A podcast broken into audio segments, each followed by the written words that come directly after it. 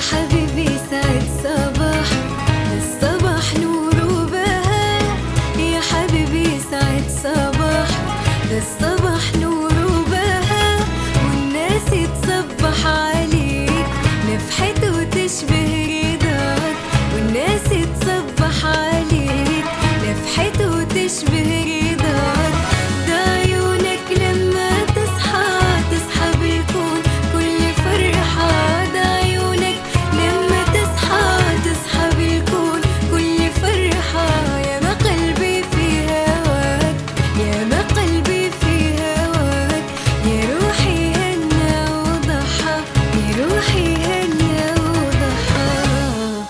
صباح الخير يا عدن.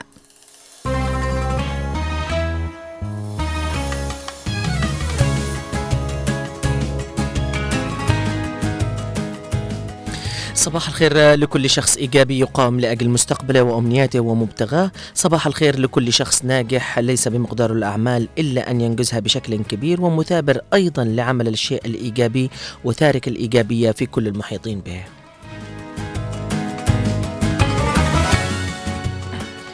صباح السعادة صباح الأمل صباح التفاؤل صباح الناس الطيبة والأرواح النقية صباح الناس اللي صحت بدري عشان تجهز أو تجهز لتروح لأعمالها وأشغالها وكمان مدارسها وجامعاتها. صباحكم فل وعافية بإذن الله.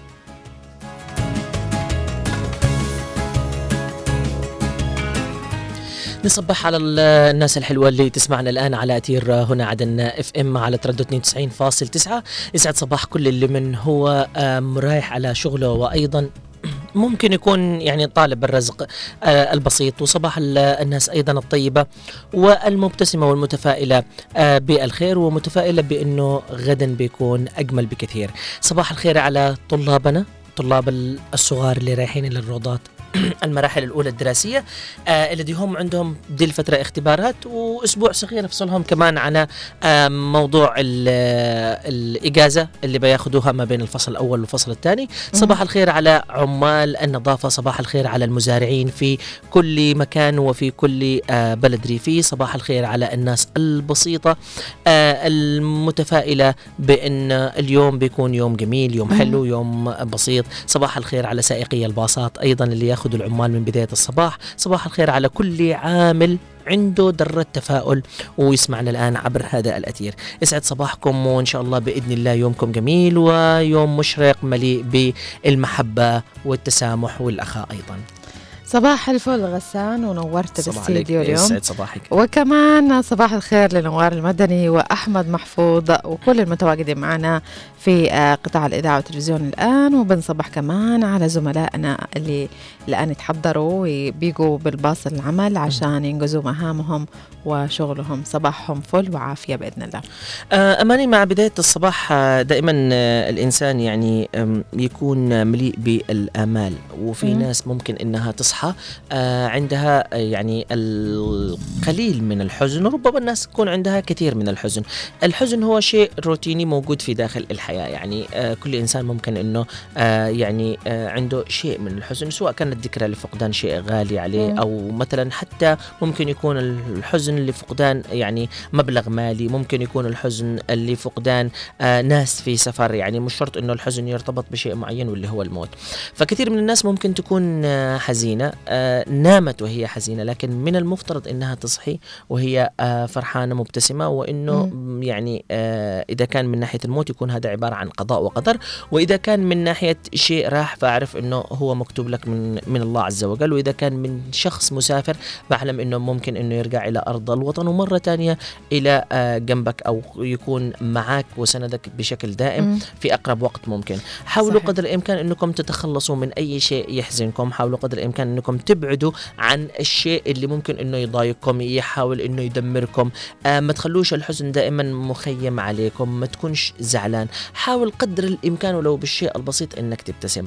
طبعا لو نجي نتكلم على حكايات كثير وقصص كثيره آه من ناحية الحزن ال ال يعني ال ال ال ال إنك تبقى طول يومك متضايق زعلان من أشياء ممكن انها تحصل معك. فأنت أعرف إنه طاقتك السلبية بتكون مؤثرة عليك بشكل كبير جدا ومتواجدة معك في حياتك. ومتواجدة معك مش في حياتك في يومك. وأعرف إنه يومك ده بيتلخبط من بدايته إلى نهايته. طالما إنك أنت اقتنعت من البداية إنك أنت تكون حزين. طالما إنك يومك اقتنعت. مقفل خلاص أيوه يعني. وإنك أنت مش مقرر إنك أنت تبتسم مش مقرر إنك أنت آه تكون إنسان سعيد في هذا اليوم. طب إيش الذي مانعك إيش الذي آه معقل عليك؟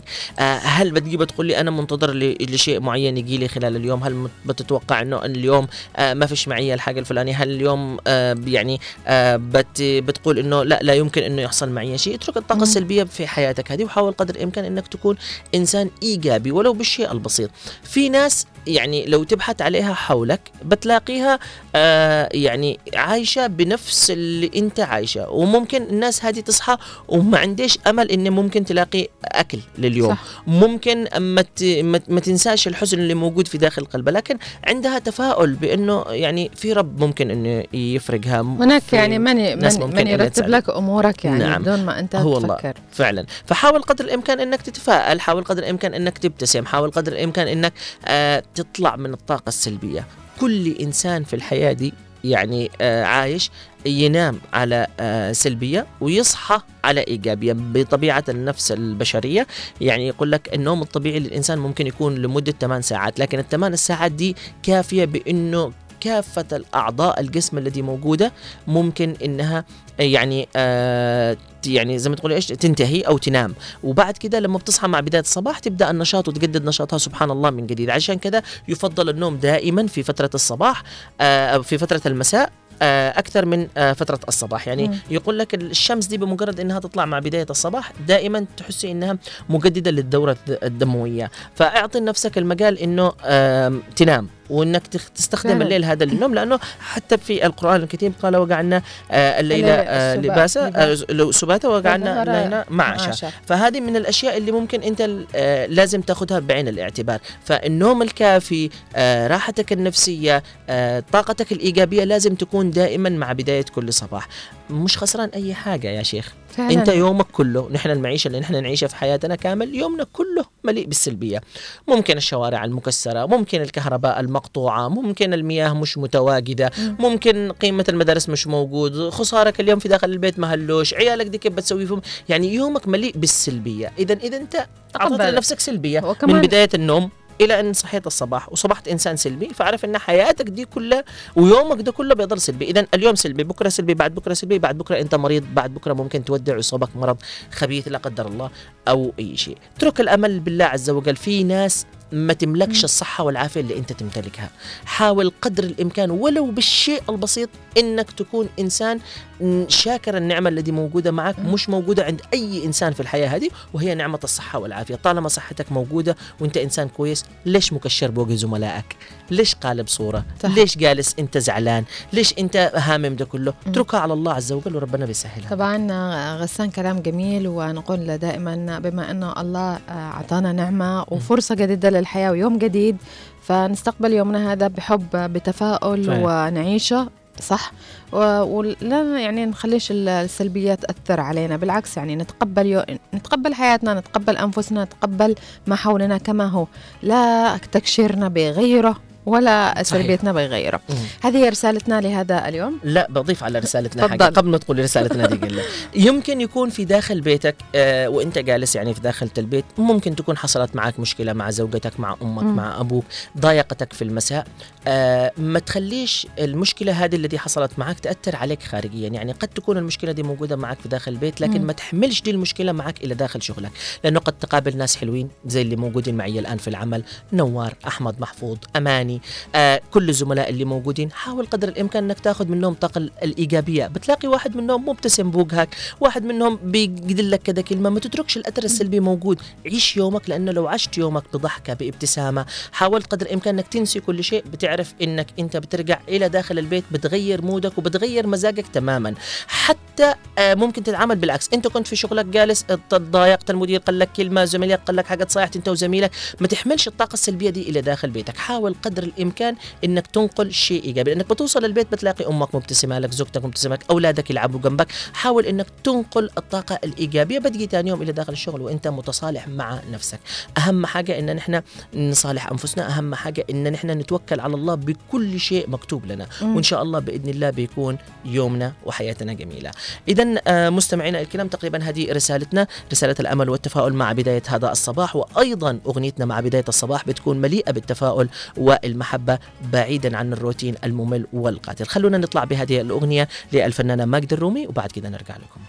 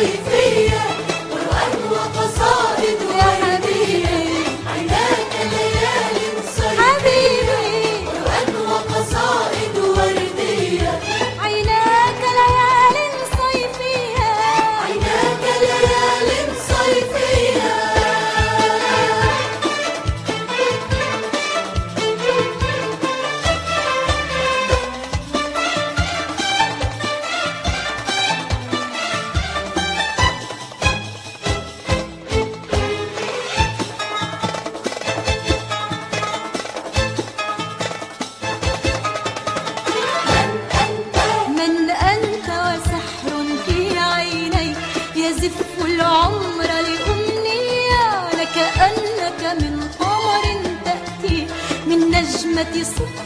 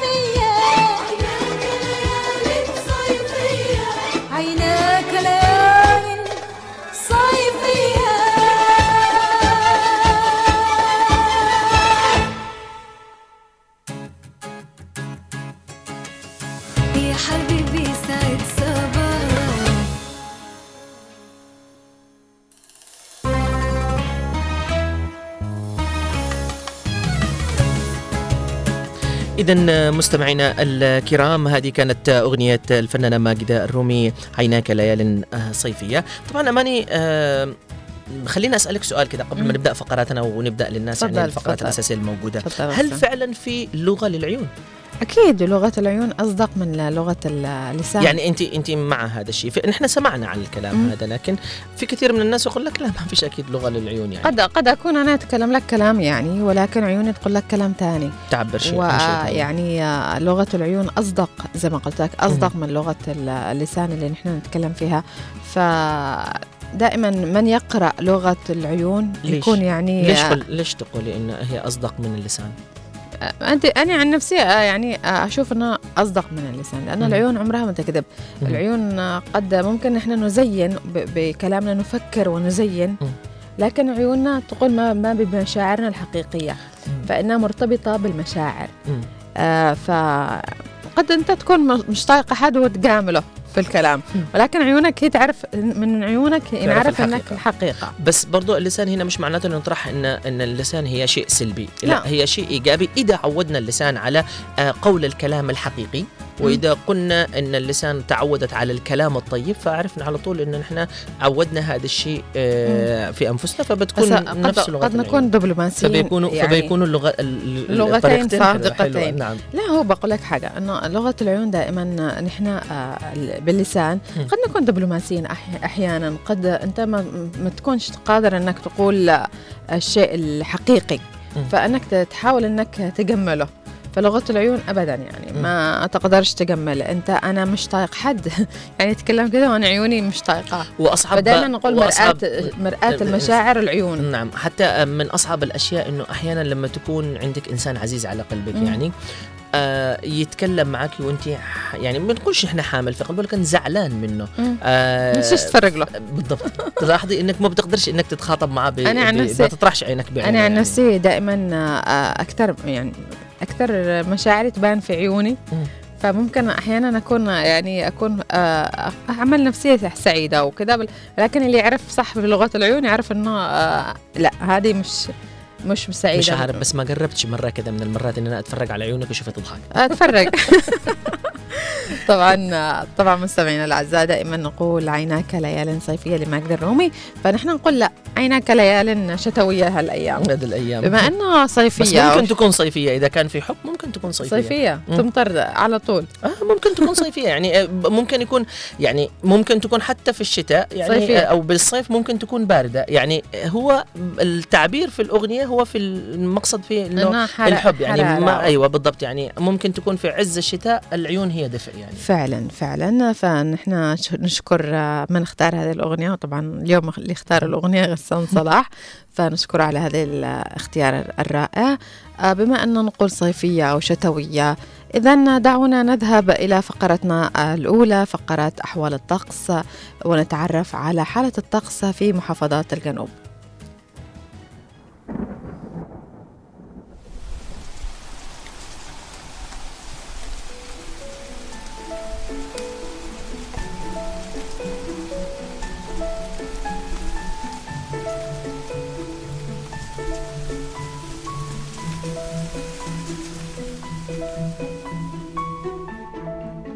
صباح الأجواء الحلوة آه، من كل المحافظات. صباح الأمل والتفاؤل. فقرة الطقس ستكون معي في هذه اللحظة. بداية من لحق الخضيرة سيكون الطقس نهارا صافيا مع ظهور بعض السحب المتفرقة على فترات وتكون درجة الحرارة العظمى 31 درجة مئوية وهي أيضا مشابهة لليلة أمس. اليوم أيضا سيكون الطقس ليلا صافيا مع ظهور بعض السحب المتفرقة على فترات وتكون درجة الحرارة الصغرى 22 درجة مئوية.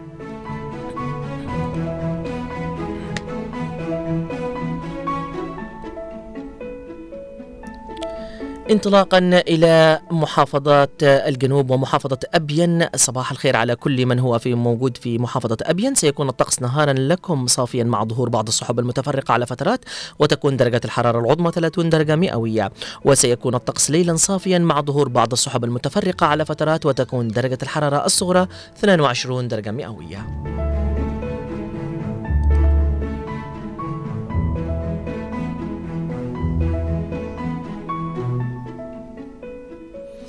صباح الخير على كل من هو متواجد في محافظة شبوة. سيكون الطقس نهارا صافيا مع ظهور بعض السحب المتفرقة على فترات وتكون درجة الحرارة العظمى 28 درجة مئوية. وسيكون الطقس ليلا صافيا مع ظهور بعض السحب المتفرقة على فترات وتكون درجة الحرارة الصغرى 15 درجة مئوية.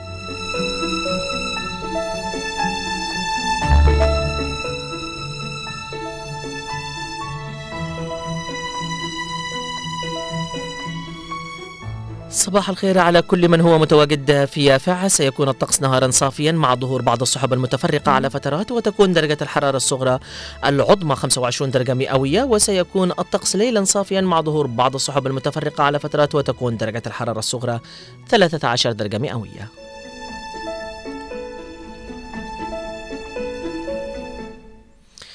إلى محافظة أو جزيرة آه، حديبة وإلى جمال الجزيرة. خلونا في البداية نقول أنه سيكون الطقس نهارا صافيا مع ظهور بعض السحب المتفرقة على فترات وتكون درجة الحرارة العظمى 25 درجة مئوية. وسيكون الطقس ليلا غائما جزئيا وتكون درجة الحرارة الصغرى 25 درجة مئوية. ويسعد صباح كل من هو في جزيرة سقطرى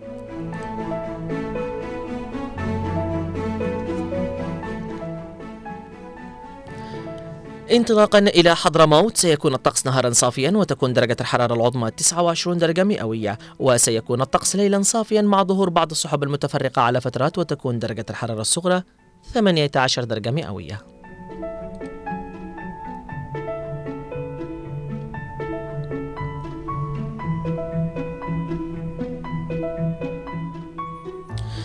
إلى الضلع الصمود. سيكون ال- الطقس نهارا صافيا مع ظهور بعض السحب المتفرقة على فترات وتكون درجة الحرارة العظمى 23 درجة مئوية وسيكون الطقس ليلا صافيا وتكون درجة الحرارة الصغرى 11 درجة مئوية.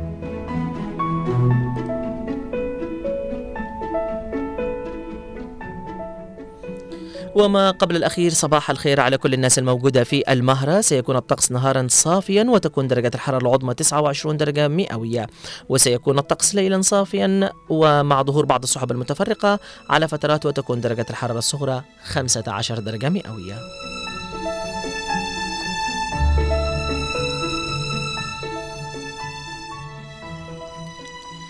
إلى مدينة الحب قريبة القلوب النابضة عدن.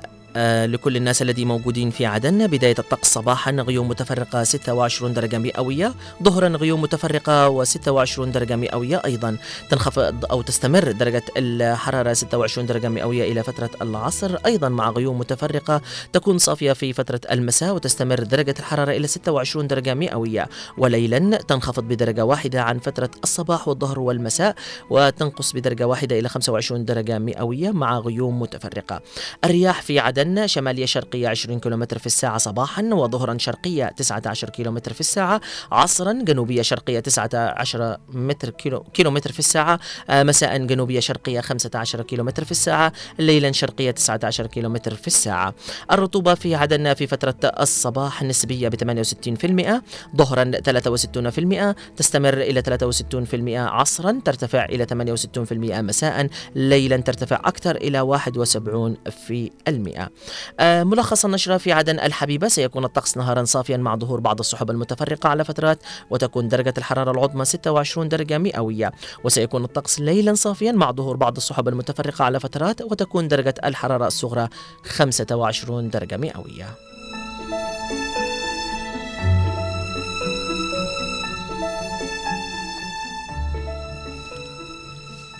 بكذا مستمعينا الكرام بكل المحافظات آه، قرأنا عليكم ملخص نشرة الأحوال الجوية لهذا اليوم. خلونا ننطلق الآن إلى فقرة حلوة الأخبار مع الزميلة أماني مجمل وننطلق إلى مواقعنا الإلكترونية ونعرف أهم الأخبار الإيجابية لهذا اليوم.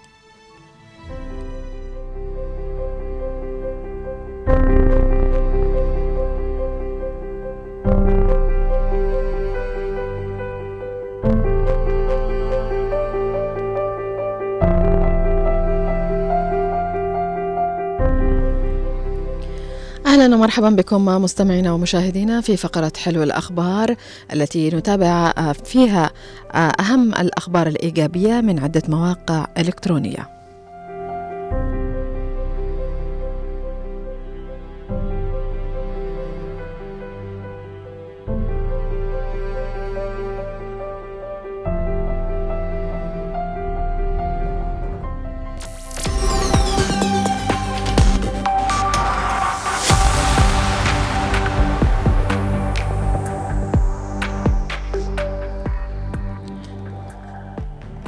الكترونيه. ونتبدأ أخبارنا من الموقع ال- المجلس الانتقالي الجنوبي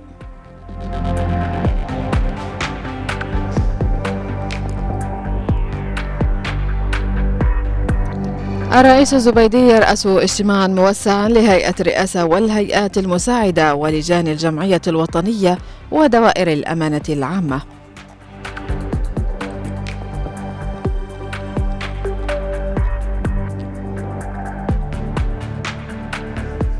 ومن بند أخبار الجنوب نقرأ لكم.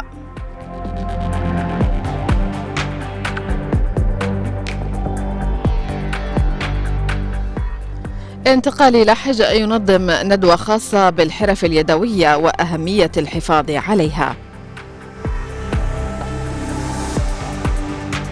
ورئيس تنفيذية انتقال المهرة يلتقي إدارة فريق الدفاع بنادي شباب سيحوت ومدير مكتب التنسيق والاتصال لأبناء سقطرى بالمحافظة.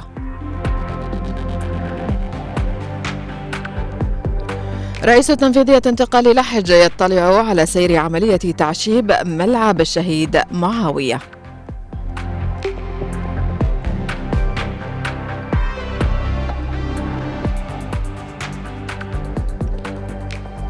رئيس تنفيذية انتقال لحج يكرم الموهبتين الفنيتين. بيان وعلوي. ورئيس تنفيذية انتقال الضالع يلتقي منسقي الصليب الأحمر الدولي بالمحافظة. وانتقال أبين ينظم دورة تنشيطية للكوادر النسوية حول تنفيذ القرار الأممي 1325 ورئيس تنفيذية انتقال شبوة يتفقد سير عمل مكتب الصناعة والتجارة في المحافظة. انتقال أبيان ينظم ندوة بعنوان الحق القانوني في استعادة أبناء الجنوب لدولتهم.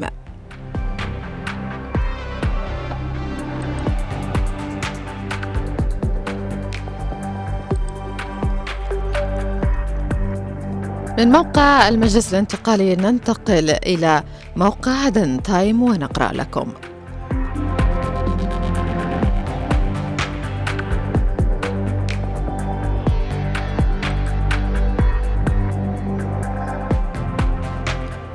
توزيع 255 حقيبة إيوائية للمتضررين من إعصار تيج بالغيضة. دعم أمريكي جديد للمستشفيات بقيمة 4.75 مليون دولار.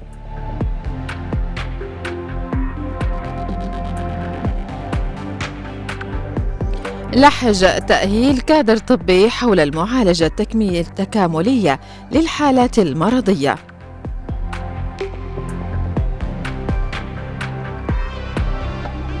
وانتقال شبوة يوجه بمراقبة وضبط أسعار المواد التجارية في المحافظة. وفي شبوة أيضا تدشين مخيم طبي لجراحة العيون.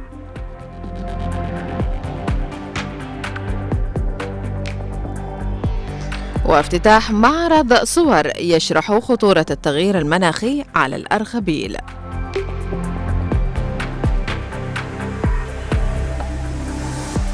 ومن عدن تايم من بندي أخبار عدن نقرأ لكم.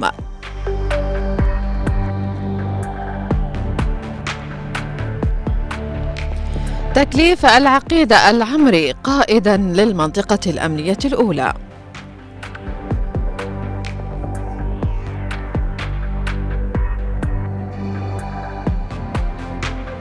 القاضي الشعيبي ووكلاء نيابات يتعرفون على المحكوميات القانونية لسجناء في عدن وتسجيل طلباتهم. ورئيس ميناء عدن يؤكد دعمه لإنجاح نشر مفهوم ثقافة التحكيم البحري. ومن عدن أيضا مسؤول ألماني يكشف عن مساعي حكومة بلاده لرفع سقف الدعم التنموي. واستعدادات في عدن لمشاركة عربية بدولة الإمارات.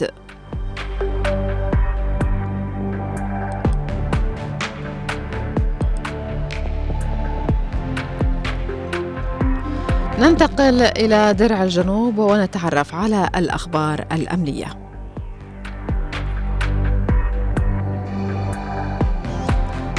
أمن محافظة أبين يلقي القبض على متهم بجريمة قتل.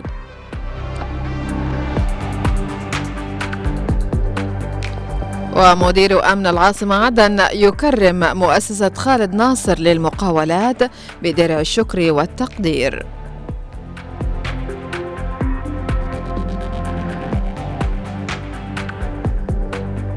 وقوات الحزام الأمني تضبط كمية من الحشيش المخدر بحوزة مروج شرق العاصمة عدن.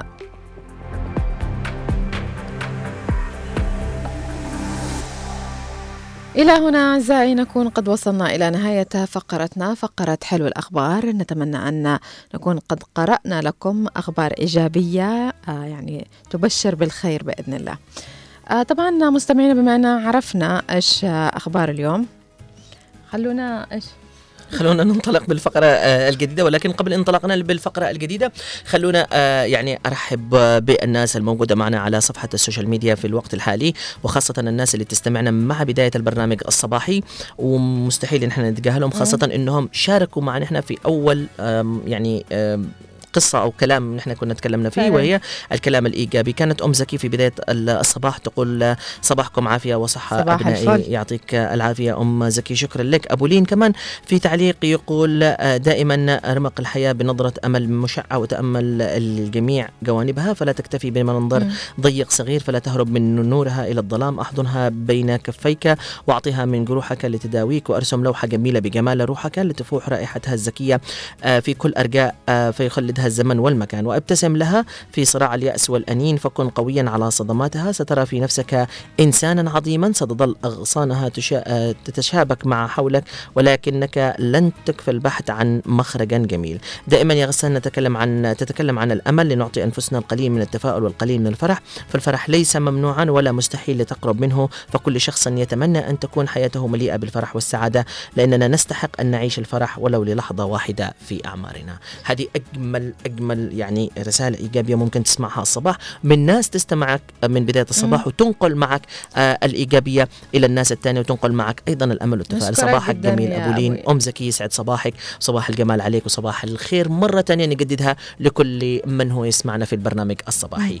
اذا مستمعينا الكرام انطلاقا إلى فقرة جديدة من فقرات البرنامج الصباحي وهي حدث في مثل هذا اليوم المليئة بالأحداث بتواريخ إيجابية. نعرف أيضا منها الوفيات والمواليد لهذا اليوم.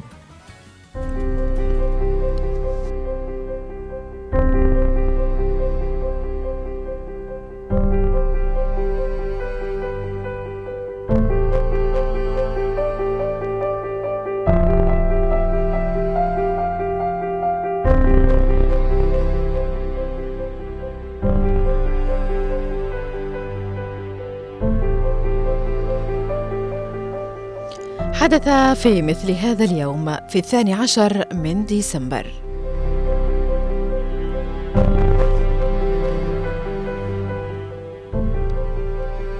في الثاني عشر من ديسمبر 627 وقوع معركة نينوى وكانت نتيجتها انتصار الروم البيزنطيين بقيادة الإمبراطور هرقل على الفرس الثانيين بقيادة القائد راهزار.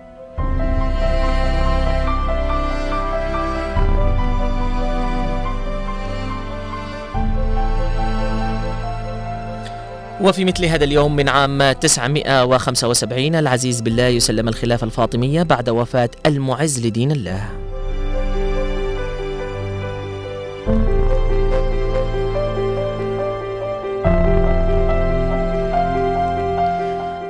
وفي الثاني عشر من ديسمبر 1924 للميلاد.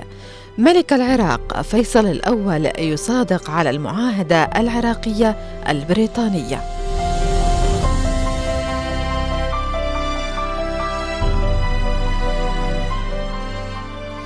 وفي مثل هذا اليوم من عام 1946 جامعة الدول العربية تصدر القرار 142 الرافض لقرار تقسيم فلسطين. وفي مثل هذا اليوم 1963 للميلاد. الإعلان عن استقلال كينيا.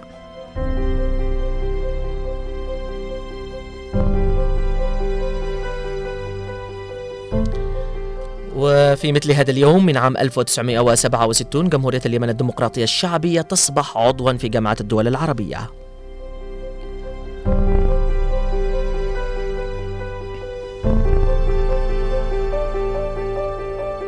وفي مثل هذا اليوم 1976 للميلاد.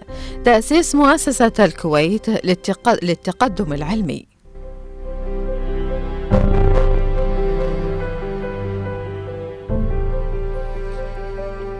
وفي مثل هذا اليوم من عام 1990 بدأ إرسال القناة الفضائية المصرية وهي أول قناة فضائية عربية.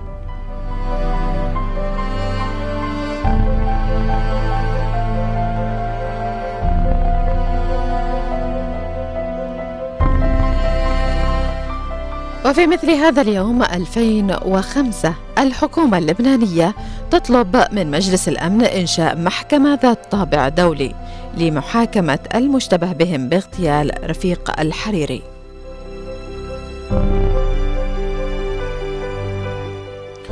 وفي مثل هذا اليوم من عام 2013 السلطات البنغالية تعدم الأمين العام للجامعة الإسلامية في بنغلاديش عبد القادر ملا في مثل هذا اليوم 2015 المملكة العربية السعودية تجري انتخاباتها للبلدية الثانية أو البلدية الثالثة وهي الأولى التي سمح فيها للنساء بالترشح لمناصب محلية. ومن مواليد هذا اليوم من عام 1445 جون جاي السياسي أمريكي.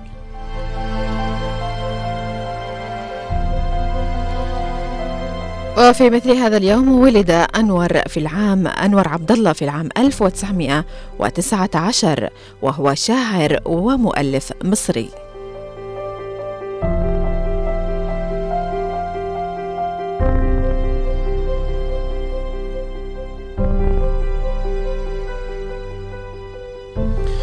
وفي مثل هذا اليوم من عام 1958 ولدت الفنانة ماجدة زكي ممثلة مصرية. وفي مثل هذا اليوم 1959 ولدت الممثلة المصرية علا رامي.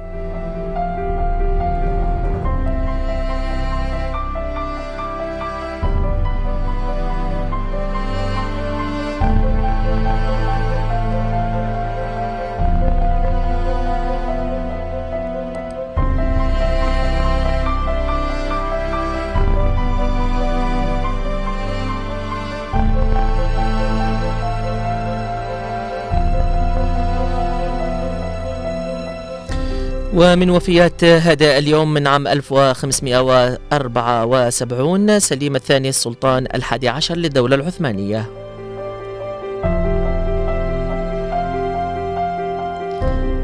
وفي مثل هذا اليوم في العام 1607 توفي محمد عبد الملك البغدادي فقيه حنفي ولغوي ومدرس عراقي.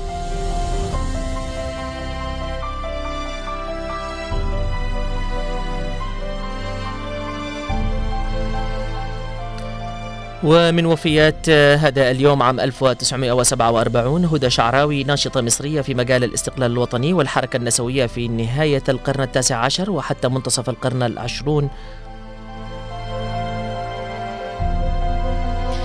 وفي مثل هذا اليوم في العام 2003 توفيت فدوى طوقان وهي شاعرة وأديبة فلسطينية.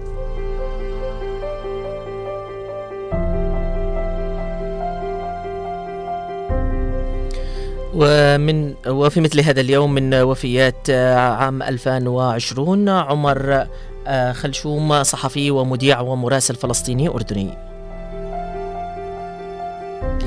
أما من الأعياد والمناسبات.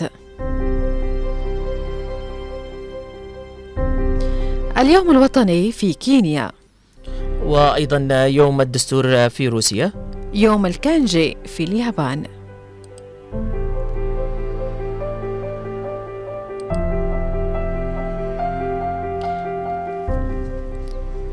طبعا الأحداث كثيرة نعم. ومشيقة أيضا.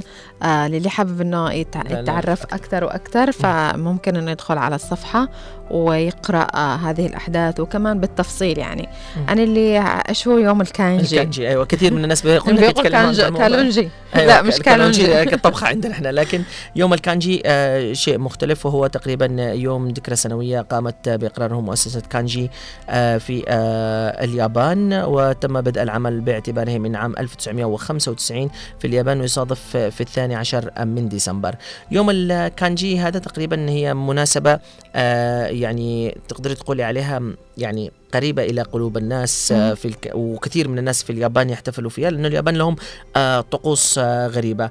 آه هذا اليوم آه يتم اختيار بدء آه في الآراء المشاركين في جميع أنحاء اليابان آه باتخاذ قرار معين في داخل ال... اليابان. تقريبا هذا آه اللي مم. أنا أعرفه عن اليوم ده.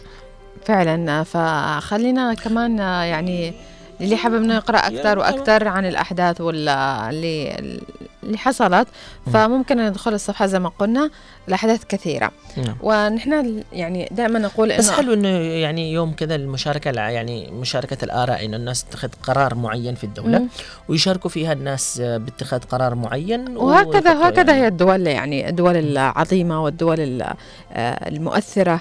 والدول اللي دائما يعني هي اللي تقود نفسها دائما هي دائما تتخذ من آراء الناس وأفكارهم يعني تأخذها بعين الاعتبار وبالحسبان آه هؤلاء الدول المفروض تكون فخر يعني ونحن نقتدي فيهم. المفروض إن إحنا نتعلم من هذا الشيء لكن إن شاء الله بإذن الله يعني نوصل إلى هذا الرقي في المستوى وإن إحنا ناخذ بعين الاعتبار كلام آه، المواطنين يعني بمحمل الجد ونحاول قدر الإمكان نشركهم بأشياء كثيرة لأنه آه، نحن كنا من سابق المواطن جزء من ال- المشاركة الم- صحيح. الاجتماعية لكن نحن أصبح الآن هو جزء مش من المشاركة الاجتماعية من الإهمال الاجتماعي. لكن نسأل الله إن شاء الله أن يكتب آه، يعني آه، الخير لهذه البلد وإن شاء الله بإذن الله يصلح حالنا.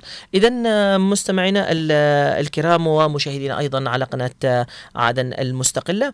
انطلاقا إلى فقرة جديدة ونعرف فيها أهم وأحلى الأخبار من محافظتنا. اذا خلونا نستقبل اتصال هاتفي من الزميل الرائع عبد الله الضبي من محافظة ابين أهلا وسهلا عبد الله ويسعد صباحك يا غالي. أسعد الله صباحكم يا صباح الفل. زميلي غسان وأماني وعلى المستمعين على إذاعة عدن. الله يسعدك يا صباحك عبد. سعادة عبد الله. عبد الله أول مرة كلمنا عن الأجواء في محافظة أبين دي الأيام. كيف ال- البرودة عندكم؟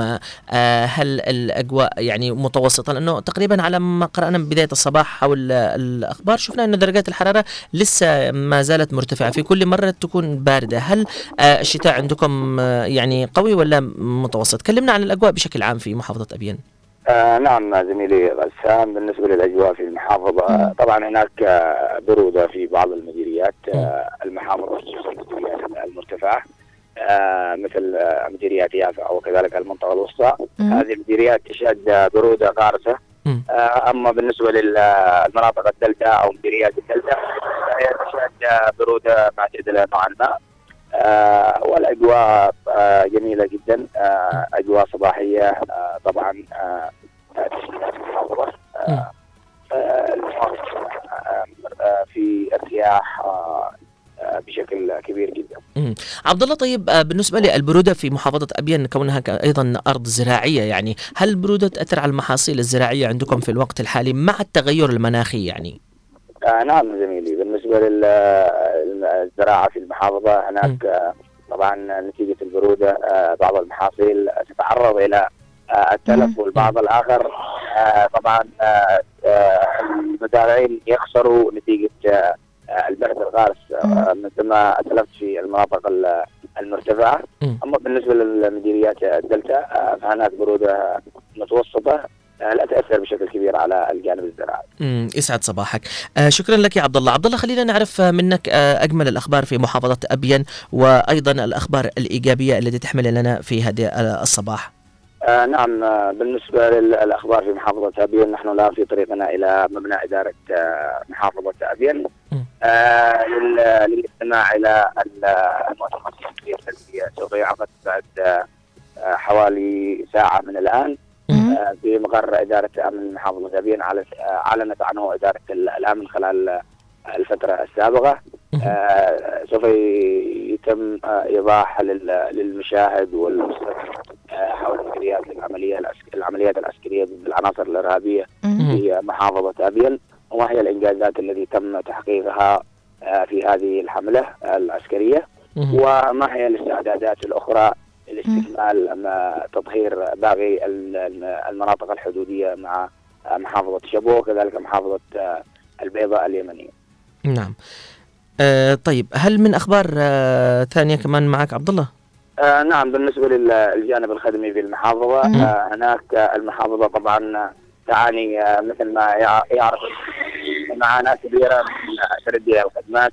آه بشكل آه، كبير. آه تحاول آه، طبعا ال- القيادة آه التنفيذية للهيئة الهيئة التنفيذية للقيادة المحلية للمجلس الاحتمالي مم. آه مع بعض ال- المدراء العموم من السلطات المحلية انتشال هذا الوضع وكذلك الاستماع إلى هموم ال- المواطنين من خلال الجلوس مع الشخصيات الاجتماعية مم. والاعتبارية في المحافظة وكذا وكذلك المواطنين الاستماع إلى همومهم ومحاولة إصلاح قدر المستطاع من آه، ال- الوضع الخدمي في المحافظة الذي لا زالت تعاني من المحافظة من منذ سنوات.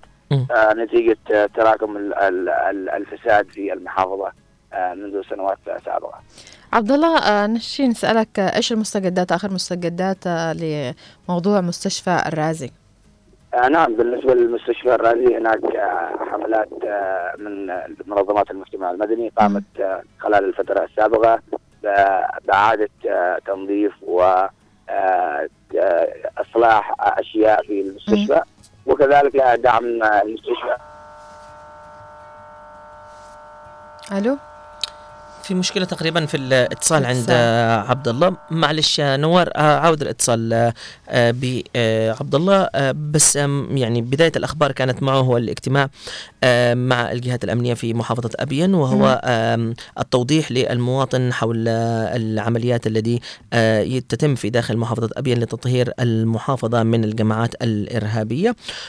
وإن شاء الله بإذن الله تطهر كافة محافظة ابين أيضا يتكلم عن الخدمات وهو التواصل مع آه، الجهات آه، المعنية في المحافظة وأيضا مع آه، التنسيق مع آه، مجلس الانتقال الجنوبي في محافظة ابين حول موضوع الخدمات الموجودة والنهوض بمسألة الخدمات وأيضا الدعم في إصلاح بعض الأشياء المتواجدة. توقفنا عند عبد الله في مسألة آه، مستشفى الرازي وما الجديد في تطوير هذه المستشفى. بنعرف أكثر حول هذا الموضوع ده تواصل معنا الزميل عبد الله ورد علينا في الاتصال الهاتفي نعرف أكثر حول آه، موضوع المستشفى وإيش الأحداث أيضا الذي حصلت ومتابعة لانها هي آه، تعتبر مستشفى فعلا. آه، رئيسية ومهمة في داخل المحافظة. نعم. لأنه الجانب الصحي طبعا إحنا نتكلم عن القط- القطاع الصحي بنلاقي أنه في تدهور في القطاع الصحي لكن إحنا ما بنشيش نعطي للناس ال- ال- الشيء السلبي من بداية مم. الصباح لكن إحنا بنتكلم عن الشيء الإيجابي لكن شيء كويس بأنه يتم تطوير م- المستشفيات ورفضها بالكادر الطبي. نعم هناك منظمات مجتمع مدني حلو. يعني مهتمة تسلط الجانب، الضوء نعم. لأنه كانوا قبل فترة كانوا يشكوا من كثير أمور في المستشفى مم. فلفتة جميلة أنه آه، يعني طلب مطالبات ال- المواطنين بالاهتمام بهذا المستشفى يعني أثمرت فنتمنى لهم التوفيق بإذن الله نعم. لأنه هذا المستشفى زي ما قلنا يعني مستشفى كبير في أبين مستشفى كل المديريات أبين وأهالي مديريات أبين يروحوا معتمدين عليها أيوة، اعتماد أساسي فعلا. نعم. وهذا الشيء ال- ال- الجميل يعني إنه يهتموا فيها بشكل كبير جدا ويرفضوها أيضا بالجانب الطبي كويس. نتمنى أيضا من المحافظات المجاورة يعني لأنه كون محافظة ابين هي المستشفى الوحيده اللي تجمعهم لكن في المحافظات الثانية ممكن تلاقي من اثنين مستشفيات وبعض ال- المديريات أيضا تلاقي فيها مستشفى زي لاحق. أيوه مستوصفات صغيرة. لكن آه، في محافظة عدن ممكن تكون من مستشفى لاثنين مستشفيات إلى ثلاث مستشفيات. إذا آه، في الجانب الصحي يعني تنسيق مع مكتب الصحه في مم. محافظة أبين مع محافظة عدن أيضا أن يرفدوهم بأشياء آه، يعني آه، صحية آه، تساعد بهذا المجال يكون شيء حلو يعني. نحن نعاود الاتصال بالزميل عبد الله لكن فقدنا الاتصال ب- ب- يعني تماما. تقريبا سيئة آه، في المكان الذي هو رايح له. هو قال الاجتماع الذي بيوضح يعني ال- العمليات أو الذي تمت في مكافحة الإرهاب. إذا آه، يعني لقينا الاتصال من عبد الله نعود مرة ثانية نستكمل موضوع المستشفى. ما لم نكمله يوم غد ونعرف مع عن آخر ال- المستجدات. حول هذا الموضوع. إذا مستمعينا الكرام تقريبا هذه آه، أهم الأخبار التي كانت آه، معنا في آه، محافظة أبين لهذا اليوم. الشكر الموصول إلى الزميل عبد الله الضبي الذي كان مراسلنا في محافظة أبين وشكر أيضا لكافة الزملاء في البرنامج الصباحي اللي يعطونا رسائل إيجابية من كل المحافظات. إذا مستمعينا ومشاهدينا الكرام لازلنا متواصلين معكم في برنامجنا الصباحي. ننطلق إلى فقرة مهمة وهي فقرة يعني آه، الكل ينتظرها والكل عاشق لها وهي اللي تعطيك الروح النشاط والإيجابية في كل صباح. آه، بننطلق إلى الفقرة الرياضية ولكن بعد هذا الفاصل القصير آه، في آه، البرنامج الصباحي ثم نعود لكم مستمعينا الكرام. نحب نذكركم بموضوع حلقتنا لهذا اليوم لمن حابب إنه يشارك معنا اليوم. بنتكلم على موضوع مهم جدا أنا وأماني والموضوع هذا يتكلم عن موضوع التسول تسول عبر مواقع. التواصل الاجتماعي طبعا هذه لاحظناها بشكل كبير منتشرة في الآونة الأخيرة وأصبحت للأسف الشديد الناس يعني مزورة أوراق وممكن أنها تتكلم وتحلف مم. في مسألة التسول ما عادش أصبح التسول آه، في الشوارع. فقط لا غير ولا هو ولا هو. أوجه عدة نعم. صار يعني يعني له أوجه عدة ومواكب أيضا للعصر هذا الجانب من آه، جانب إيجابي من جانب سلبي آه، أثره على الناس وعلى المجتمع بشكل كبير جدا بنتناقش في هذا الموضوع أنا والزميلة أماني نذكركم بارقام التواصل معنا اللي من حابب يشاركنا في البرنامج الصباحي على الرقم آه، سبعة آه، واحد آه، سبعة واحد آه، خمسة تسعة اتنين تسعة اتنين تسعة على رقم الواتساب وعلى الاتصال الهاتفي 20 17 17 و 20 11 15 اذا مستمعينا الكرام نطلع بفاصل قصير أنا والزميلة أماني وأيضا المخرج نوار المدني ثم نعود لكم.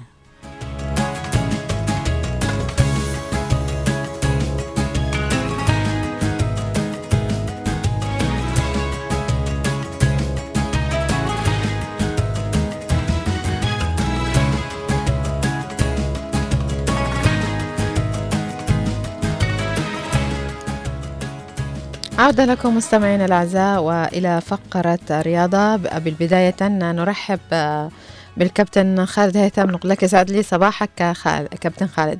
صباح الخير أكيد أماني وصباح الخير للجميل غسان. الله يسعدك يا كابتن. وأيضا نوار المدني وكل هناك بداية كابتن آه، خالد هيثم طبعا بداية من الأخبار وقبل الأخبار حبينا نقول لك صباح النشاط عليك وعلى كل من محب وكيف, لهذه وكيف الفقرة. أصبحت يا كابتن خالد؟ وأنت مبتسم ولا كنت لا أنا الحمد لله دائما. أنا بعد صلاة الفجر دائما مبتسم. طبعا دائماً إن مبتسم. شاء الله وخاصة الله. أنك أنت يعني آه، رياضي فأكيد مليون في المية بتكون مليء بالنشاط يعني. الحمد لله غسان صباحك سعادة كابتن. حبيبي. ننطلق إلى الفقرة.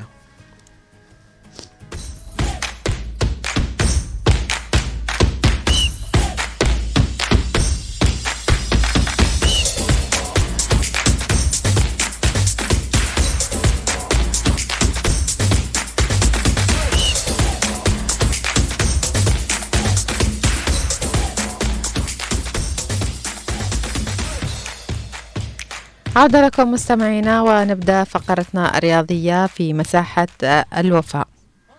نعم أماني نجدد لك الصباح أنت طبعا والعزيز علينا طبعا غسان ونوار المدني ولا انسى أيضا أحمد محفوظ وأيضا المستمعين اللي يثيرون عدن فعلا اليوم في مساحة الوفاء نحط الرحال هكذا في لحق بمعنى أنه لحق تتميز أماني وغسان على مر السنوات خصوصا ونحن نتحدث في الشق الرياضي كانت لاحق آه، هكذا نقول عظيمة بما قدمته للرياضة الجنوبية من بوابة الأسماء ال- التي منحت أنف... آه، يعني منحت نفسها حضور قوي آه، في. زمن كانت هناك الرياضة جميلة آه، يعني تجمع أبناء المحافظات الجنوبية في حوار آه، مختلف مع كل الألعاب. وبالتالي اليوم نتذكر عبد الله صالح البويري لاعب لاحق طبعا هو لاعب نادي آه، لاحق ونادي توبان ونادي أيضا الشرارة وأيضا آه، منتخب المحافظة هناك. آه، اسم جميل يتذكر أبناء لاحق بما قدمه وأعطاه لكرة القدم آه، من بوابة الأندية اللاحقيه وأيضا حضوره في حوار كرة القدم مع الأندية في عدن وأبيان وما شابه. وبالتالي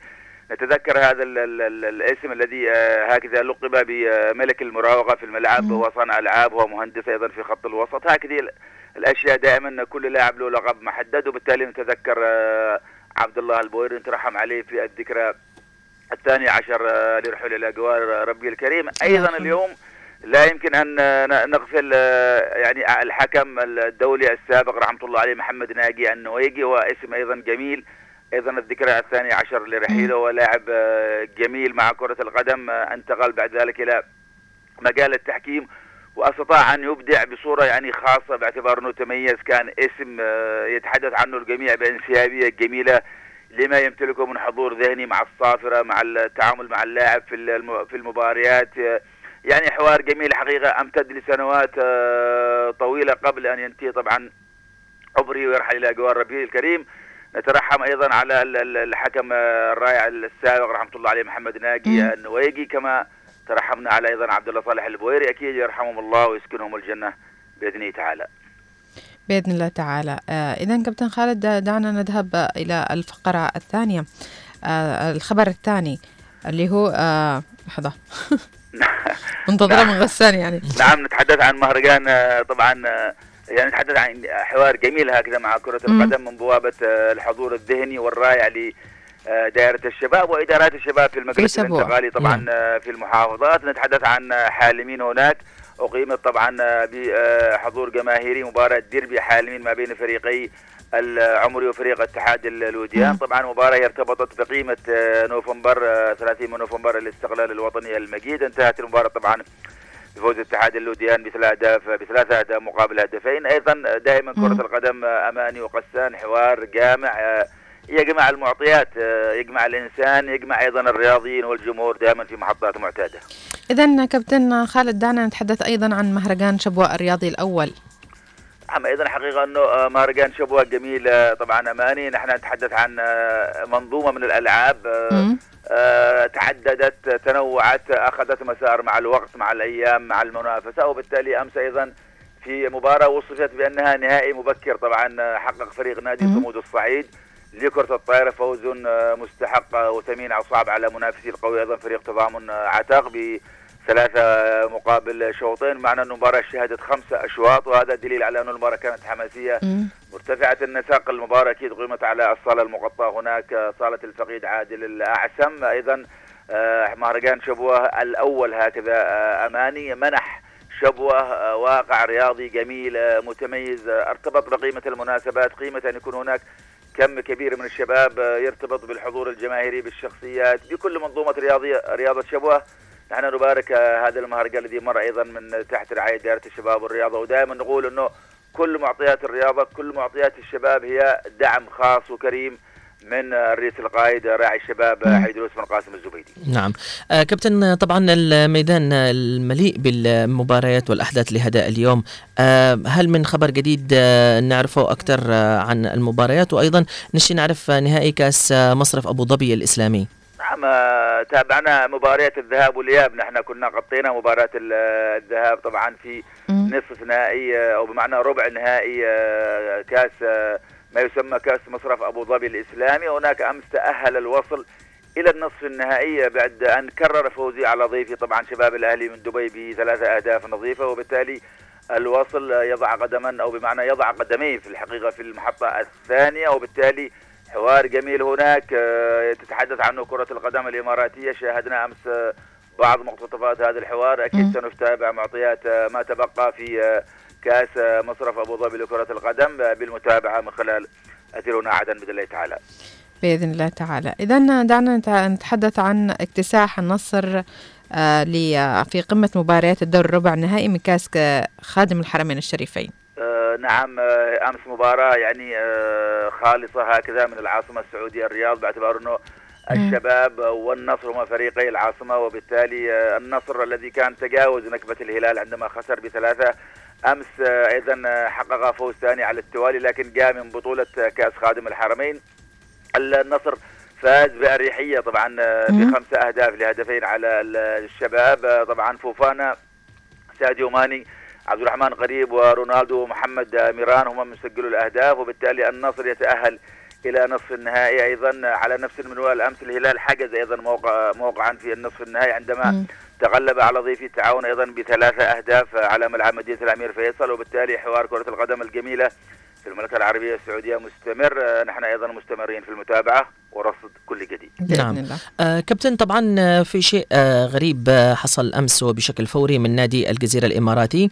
آه أقام بإقالة آه المدرب الهولندي فرانك آه ديبور. آه حدثنا عن هذا الموضوع.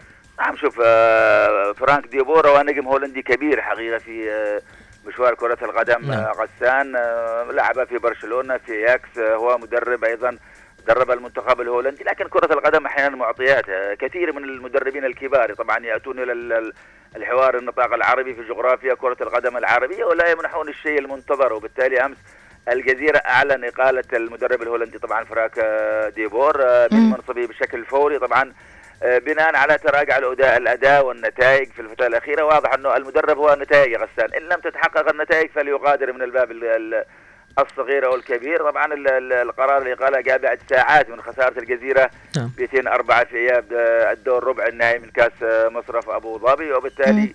ديبور يغادر ال- المشهد. آه، لم يعد له هناك وجود في الدوري الإماراتي أو في كرة القدم الإماراتية. بالتأكيد أنه سنتابع ال- المحطات القادمة للجزيرة وأيضا فرانك ديبور. نعم. آه إذا كابتن خالد من خبر الإقالة إلى خبر آه يعني جائزة. جائزة. وهي إعطاء ال- النيجيري فيكتور آه، مهاجم نابولي جائزة أفضل لاعب في قارة أفريقيا نعم حقيقة أنه ال- ال- الكاف أو آه، اتحاد آه، أفريقيا لكرة القدم أمس يعني مم. فاجأ العالم هكذا باعتبار أنه ال- مثل هذه الجوائز أماني وقسان هي معطيات يعني ماذا نلت ماذا حققت ماذا أعطيت. خلال المشوار العام وبالتالي كان استبعاد آه، على وجه التحديد آه، رياض محرز النجم الجزائري الذي يلعب اليوم في الدوري السعودي. كانت من الأشياء التي أثارت حفيظة الجزائريين خصوصا. وأمتنعوا أمس عن الحضور لهذا الحفل الذي يقوم أمس في مدينة مراكش ال- ال- المغربية نعم تم التتويج فيكتور اسيمن آه، مهاجم مهاجم نابولي طبعا بجائزه افضل لاعب في افريقيا لكن هناك لاعب اسمه رياض محرز حقق ما لم يحققه أي لاعب إفريقي باعتبار أنه فاز بدوري أبطال أوروبا وفاز بالدوري ال- الإنجليزي وفاز أيضا بكأس إنجلترا. ثلاث بطولات حققها هذا النجم لكن هو استبعد من موضوع الاختيار. يعني اختيارات أحيانا تصيب الناس بالحيرة. نعم اوسيمن. نجم جميل حقق مع نابولي الدوري الإيطالي لكن هناك ثلاث بطولات آه، لمحرز. في الأخير حسم الأمر آه، منح فيكتور أوسيمين. طبعا جائزة أفضل لاعب في أفريقيا على حساب المصري محمد صلاح. وأيضا ال- ال- الجميل بالنسبة لنا المغربي أشرف حكيمي آه، في باقي الأشياء طبعا إنه وليد الركراكي طبعا المدير الفني لمنتخب المغرب نال جائزة أفضل مدرب آه، أيضا منتخب المغرب حصد أو جائزة الأفضل في أفريقيا ياسين بونو أفضل آه، حارس في أفريقيا وحارس منتخب ال- المغرب والهلال. السعودي أيضا الجنوب إفريقي بيرسي تاو نجم الأهلي المصري نال جائزة أفضل لاعب في القاره لكن للاعبين المحليين وبالتالي أيضا الأهلي المصري آه، حصل جائزة آه، أفضل نادي وبالتالي نحن نتابع معطيات أحيانا يعني فيها أشياء من الغموض لكن بالاخير هي واقع وأصبح آه، النيجيري فيكتور أوسيمن أفضل. لاعب إفريقي للمرة الأولى في مشواره مع كرة القدم. نعم. آه كابتن طبعا نحن نعرف إن المباراة أو النوادي دائما فيها أخذ وعطاء. ممكن اللاعب يطلع وممكن يرجع مرة ثانية لكن عودة آه لاعب آه آه نادي ميلان كاللاعب السويدي آه زالتان. حدثنا عن هذا الموضوع لماذا عاد مرة ثانية؟ نعم طبعا غسان زلاتان إبراموفيتش آه، في رأيي الشخصي من أفضل المهاجمين الذين. ظهروا في السنوات الماضية لعب إلى العمر 42 عام يعني تخيل إنه قبل شهور فقط هو ودع كرة القدم بعد أن تجاوز الأربع عقود من عمره وبالتالي هو قدم في ميلان كل شيء جميل. هو كان قبل آه، موسمين طبعا يصنع الفارق في عودة ميلان إلى البطولات وبالتالي المهاجم الكبير هذا آه، زلاتان إبراهيموفيتش عاد إلى ناديه السابق لكن كمستشار آه، جميل باعتبار ان العمر مر غسان آه، وكرة القدم معطيات وعمره افتراضي وعمره ينتهي مع الملعب آه، عاد هذا اللاعب بشخصيته. القوية ليكون أكيد إنه آه، مستشارا بحسب ما اعلنته طبعا ما اعلن طبعا من مالك الفريق اللومباردي طبعا شركة آه، RedBird Capital وبالتالي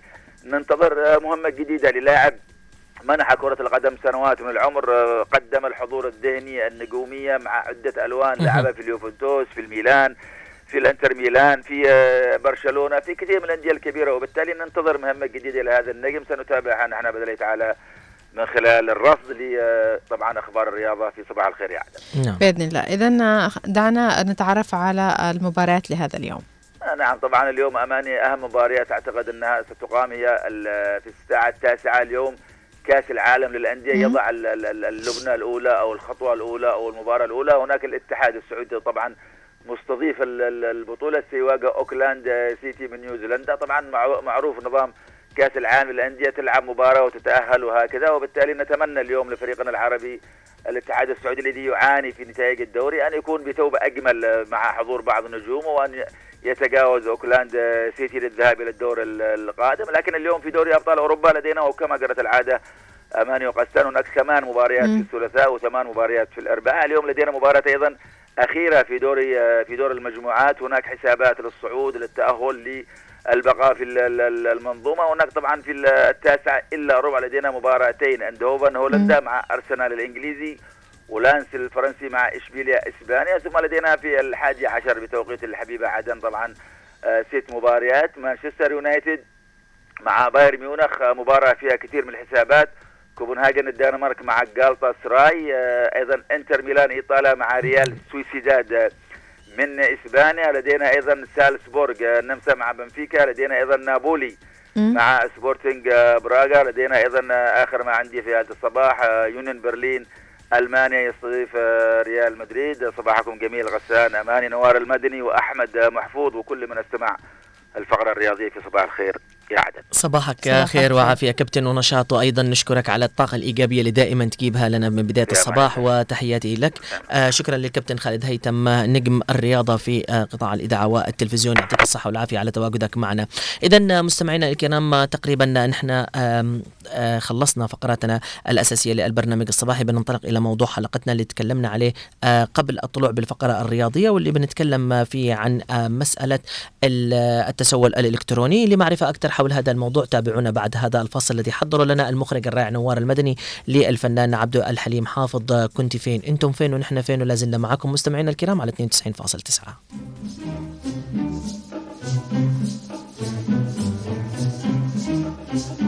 Thank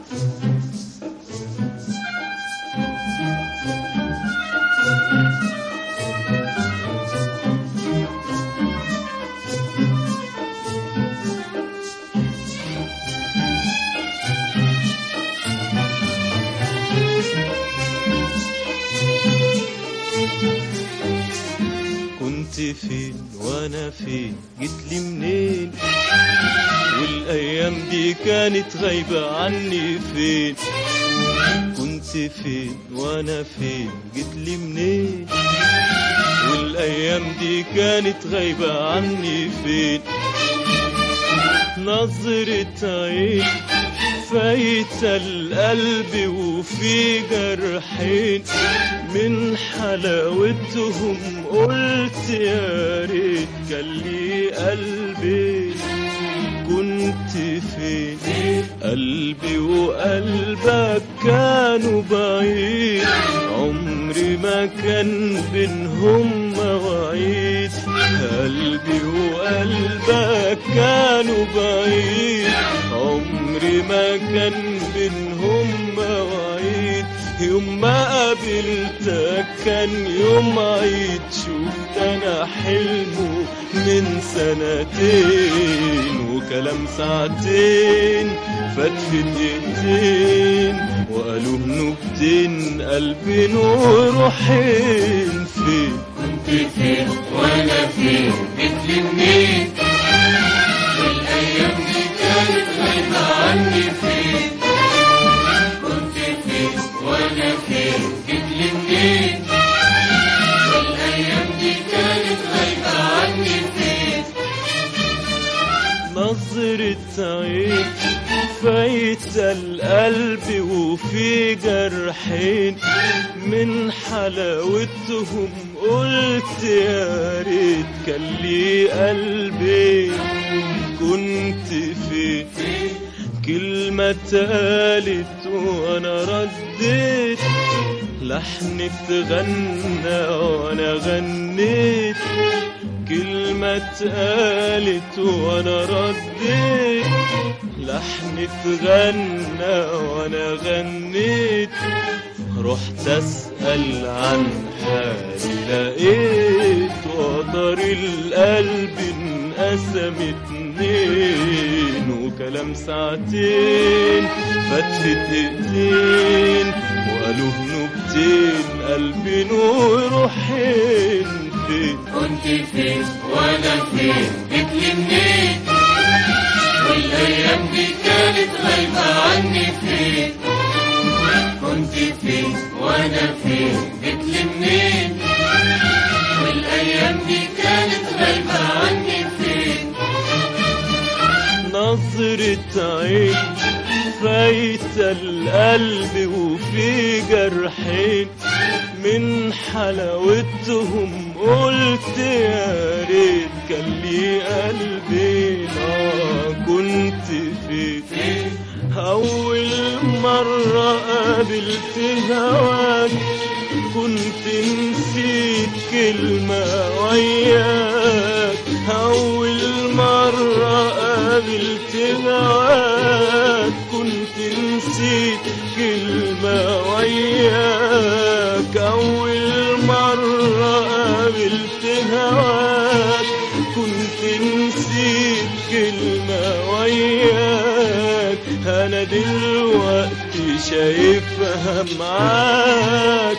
أنا دلوقتي شايفها معاك. هتقولها لي إمتى وفين؟ ده كلام ساعتين فات في دقيقتين وقالوا نكتين قلبي وروحين فين؟ كنت فين وأنا فين؟ جيت لي منين؟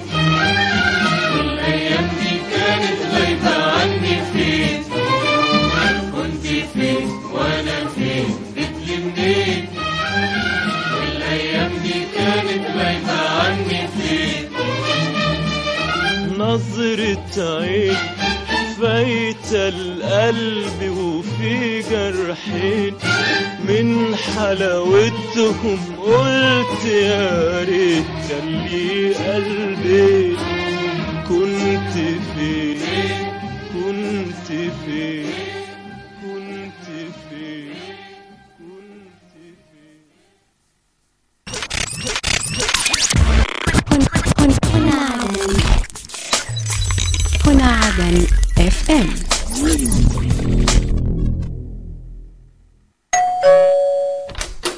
السلام عليكم. يا أهلا وسهلا. يا لوما ولا تسألي. فينك؟ فين الغيبة؟ ولا حد عاد يشوفك. فين اختفيتي علينا؟ والشكر قشار على هذا لا تدوخ بيش ما بتخرج اسكت. ما بتخرجش ولا بتروح مكان. وانت محروم من العواف ولا ذاك المرزوع داخل البيت. راقد 24 ساعة لا ليل وليل ولا نهار نهار. اسمعيني الآن بسألك سؤال. أربعة في ستة كم؟ يا ربي على حوشة. إيش بطبخ اليوم أني. في كل بيت موضوع وفي كل بيت مشكلة. كيف نحل هذه المواضيع؟ وكيف نتعامل مع مشاكلنا؟ إذا خليكم معنا في من البيت وداخل. من البيت وداخل. من الأحد إلى الخميس. في تمام الساعة العاشرة صباحاً.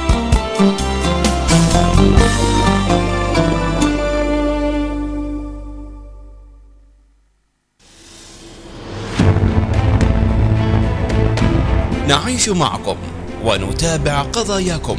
نناقش همومكم. آه، المواطن أو المجتمع يقول لك يعني نسمع عن كذا كذا وكيل وكلا وكلا بالكيلو.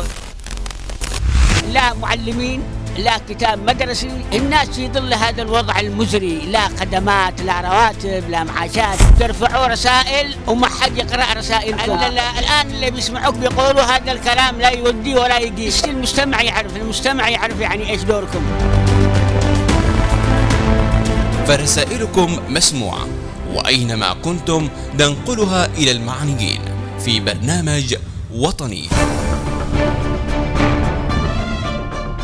وطني من الأحد إلى الخميس في تمام الساعة التاسعة صباحا.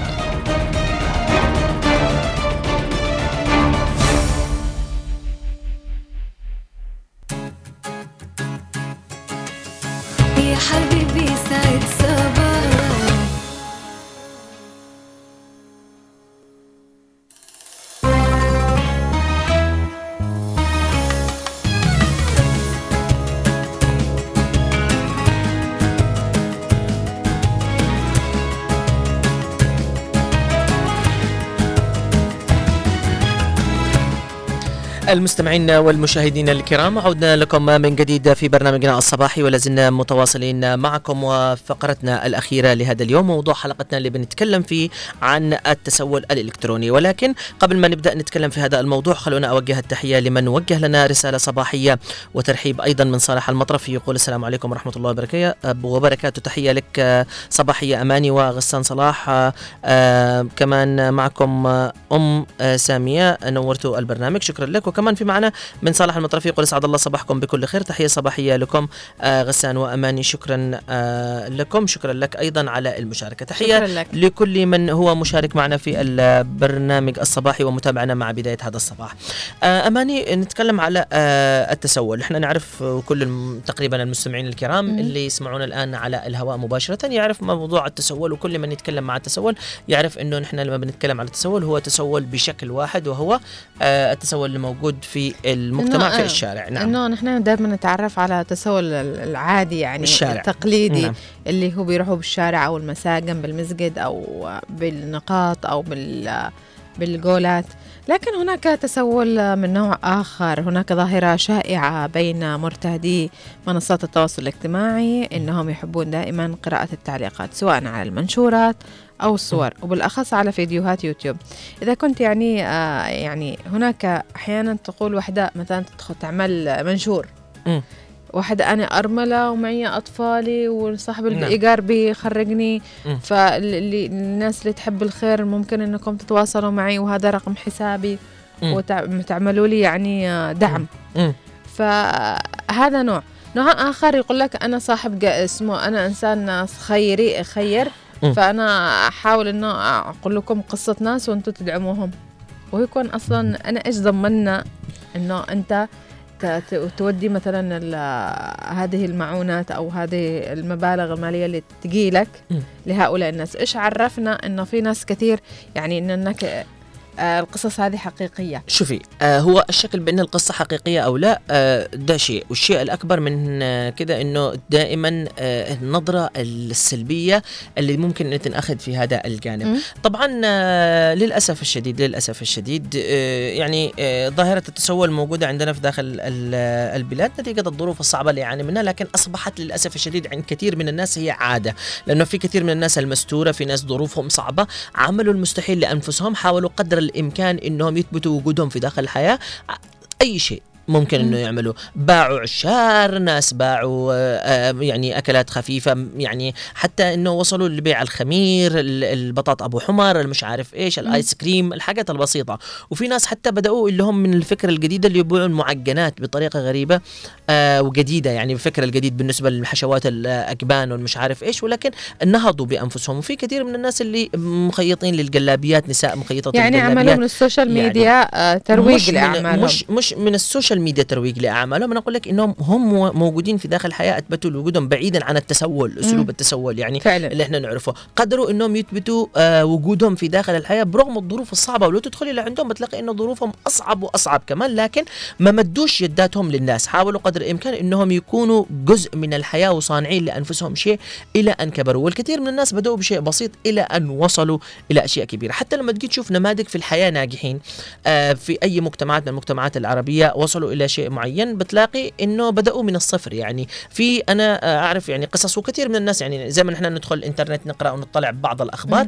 نقدر نقرأ نكتب قصص مؤثرة في المجتمعات العربية أو المجتمعات الأجنبية. بتلاقي إنه في كثير من ال- البنات كانوا آه، عبارة عن خياطات صغيرات يعني لفساتين وجلابيات شعبية في الأردن. أصبح عندهم براندات خاصة وأسماء خاصة فيهم. صحيح. آه تركوا بصمة في الحياة. لكن نحن للأسف الشديد أصبح عندنا نحن آه آه، التسول مش بس على مستوى المجتمع وبالطريقة السيئة اللي نحن ممكن نشوفها لا أصبح كمان على مواقع التواصل الاجتماعي يا جماعة الخير نحن لما نتكلم على مواقع التواصل الاجتماعي كنا من زمان آه نتكلم بهذا الموضوع وكل الناس المثقفة والواعية في داخل الحياة آه كلمناهم بأن ال ال ال ال ال ال التواصل الاجتماعي ومواقع التواصل الاجتماعي دي هي عبارة عن مواقع للتعارف تبادل الثقافة اللي ما بيني وما بينك أنت في دولة ثانية وما بيني وما بين. أي حد الناس تعرف عن مجتمعي أكثر النقل الصورة الإيجابية تبادل الأفكار الثقافية العلمية إلى اخره نحن للأسف الشديد اقتصرت حياتنا ومواقع التواصل الاجتماعي عندنا نحن إلى حاجة واحدة فقط لا غير إلى مسألة تسول ش- شحاتة آه، مواضيع ما تهمش مواضيع ما لهاش مم. في الحياة ولا لها آه، تأثير اجتماعي ولا أي شيء مجرد كلام تبادل التهم للناس والى آخره ناس من ضمن الناس اللي هم ظهروا جديدة وما لهمش أي ممكن تأثير. يكون يكون يعني يكون حتى آه، أسهل شيء في المواقع الإلكترونية ممكن أنا يكون عندي شخصية وناس مع ويكون عند الناس معروف ولكن قد أكون اصلح آه، اسم مستعار الناس مش عارفينه. بشخصية يعني آه، غير حقيقية وممكن إنه أنا آه، أتسول بأريحية بدون ما حد يعرف من أكون. ليش؟ فهذا هذا هو مسهل. شوفي إن نحن إن نحن الان الآن أنت ما تقدريش تميزي تمام؟ ما بين ما بين إنه هذا الشخص متسول هل هو محتاج يعني مم. أو لا أو انسان إنسان متسول. في بعضهم يعني يروحوا يشتروا سيارات. آه طبعا أيوه مسيبك من إنه يشتري سيارات إلى آخره لأنه نحن بالنهاية في الأول والأخير آه يعني ما بندخلش باحتياج ال- الإنسان وإيش اللي يسويه أو أخلاقيات الإنسان هذا. ليش؟ فإذا هو محتاج أوكي. لكن إن الظاهرة دي تنتشر بشكل كبير مم. جدا وتصبح عبارة عن تقليد وما هنا أيوه ومن شخص. إلى شخص هذا معناته إنه يا وراها منظومة معينة تدفع هذول الناس إلى العمل بهذا الشيء أو إنه في يعني آه يعني في قصة أو هدف وراء هذا الموضوع. نحن م، إيش القصة؟ إيش الأسباب؟ إيش اللي بيؤدي ده ما لناش أي دعوة. لكن في أثر اجتماعي نفسي آه يعني بشكل كبير جدا على المجتمع له تأثير علينا بشكل كبير بالنسبة للمجتمعات العربية. مم. علشان نعرف حول هذا الموضوع أكثر دعونا نستقبل ضيفنا في هذه الحلقة الأستاذ الأستاذ عبد الحكيم العراشي اختصاصي اجتماعي. أهلا وسهلا فيك.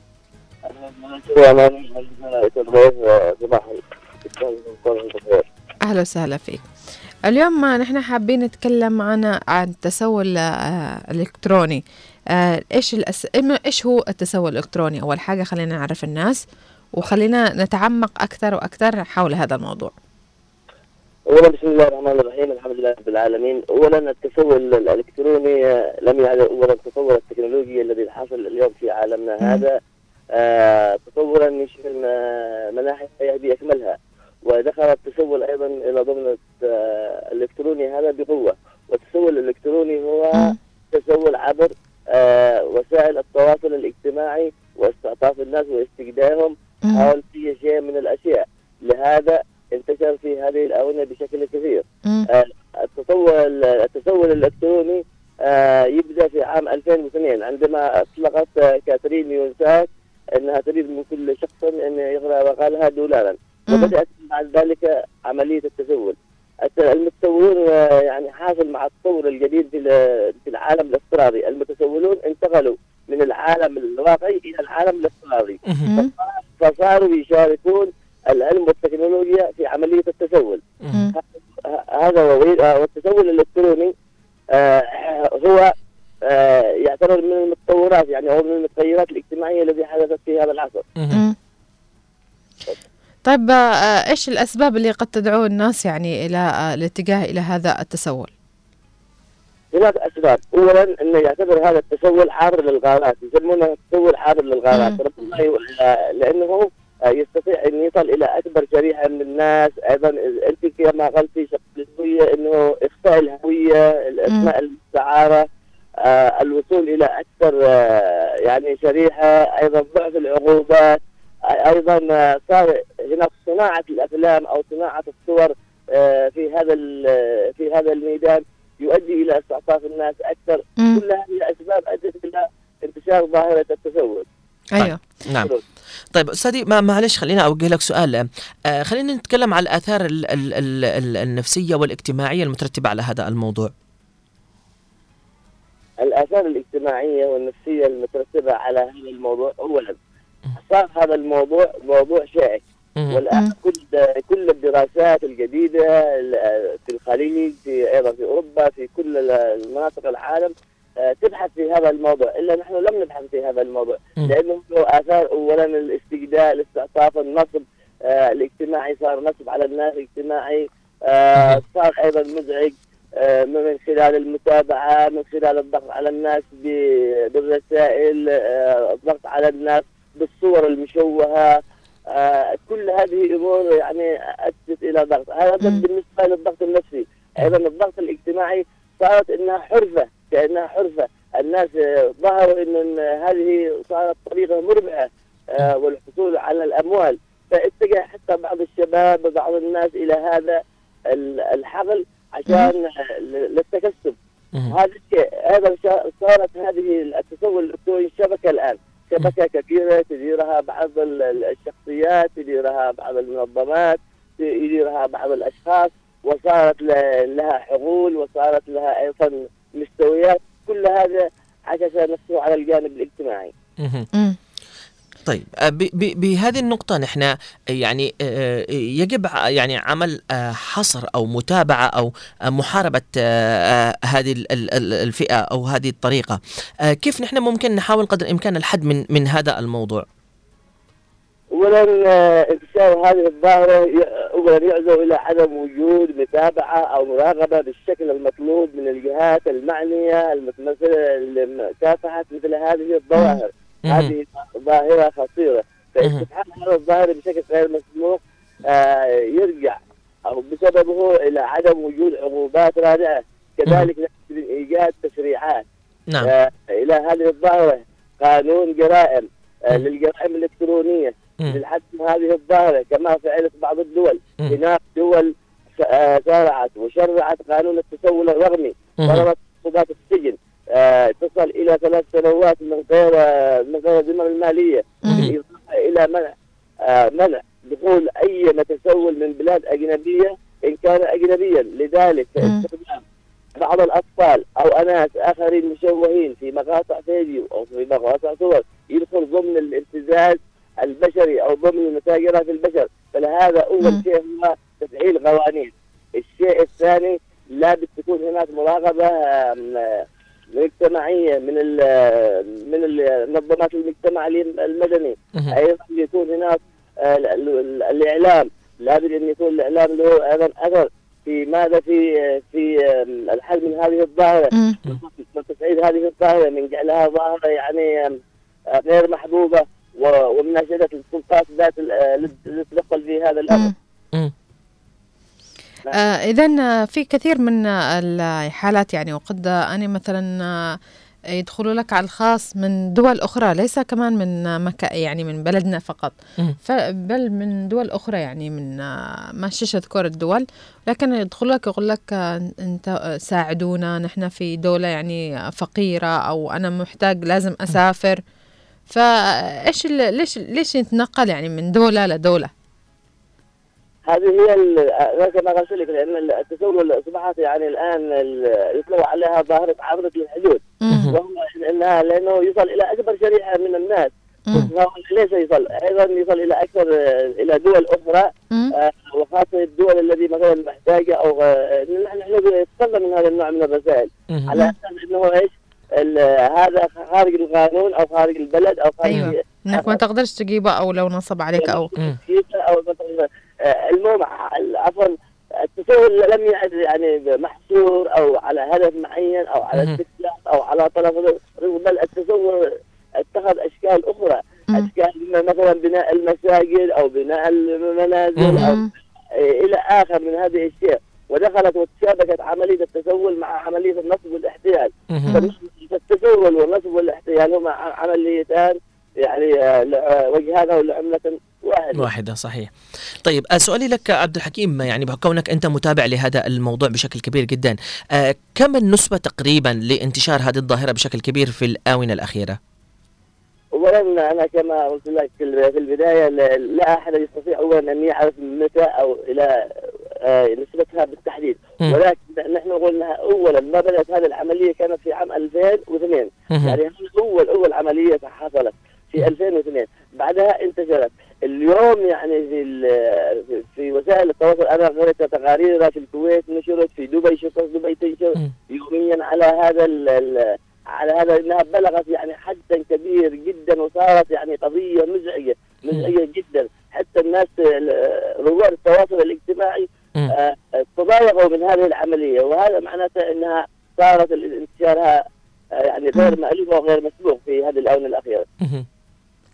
طيب آه طيب آه كونك يعني أخصائي اجتماعي ومهتم في هذا الموضوع آه أستاذ عبد الحكيم معلش آه يعني آه توجه لنا رسالة آه للجهات المعنية وإلى المستمعين الكرام أيضا عبر آه إذاعتنا آه إيش اللي ممكن يعملوه مع مثل هذه الحالات؟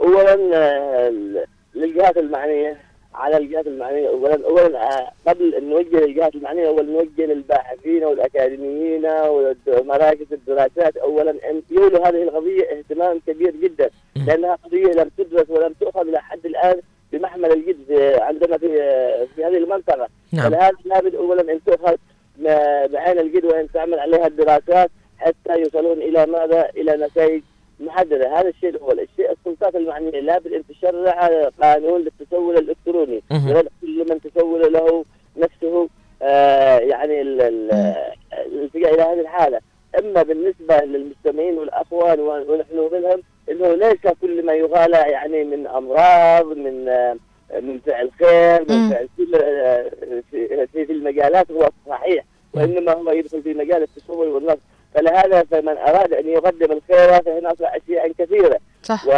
في أماكن يعني ومضمونة معروفة و- وواقعيه إما الخداع أو استعمال الصور الح- لدرجة انهم بداوا يستعملوا الصور حتى من الأفلام. يعني يعني وكانك استقبال الناس استقبال آه، للجمهور استقبال.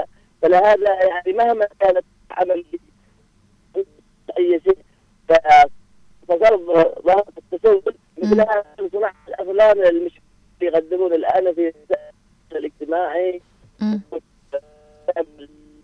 الثلاثيه متسولين يعني نفس ال- انصح الأخوات آه، الزملاء والجميع ان ينجروا ضمن هذه الظاهرة. نعم.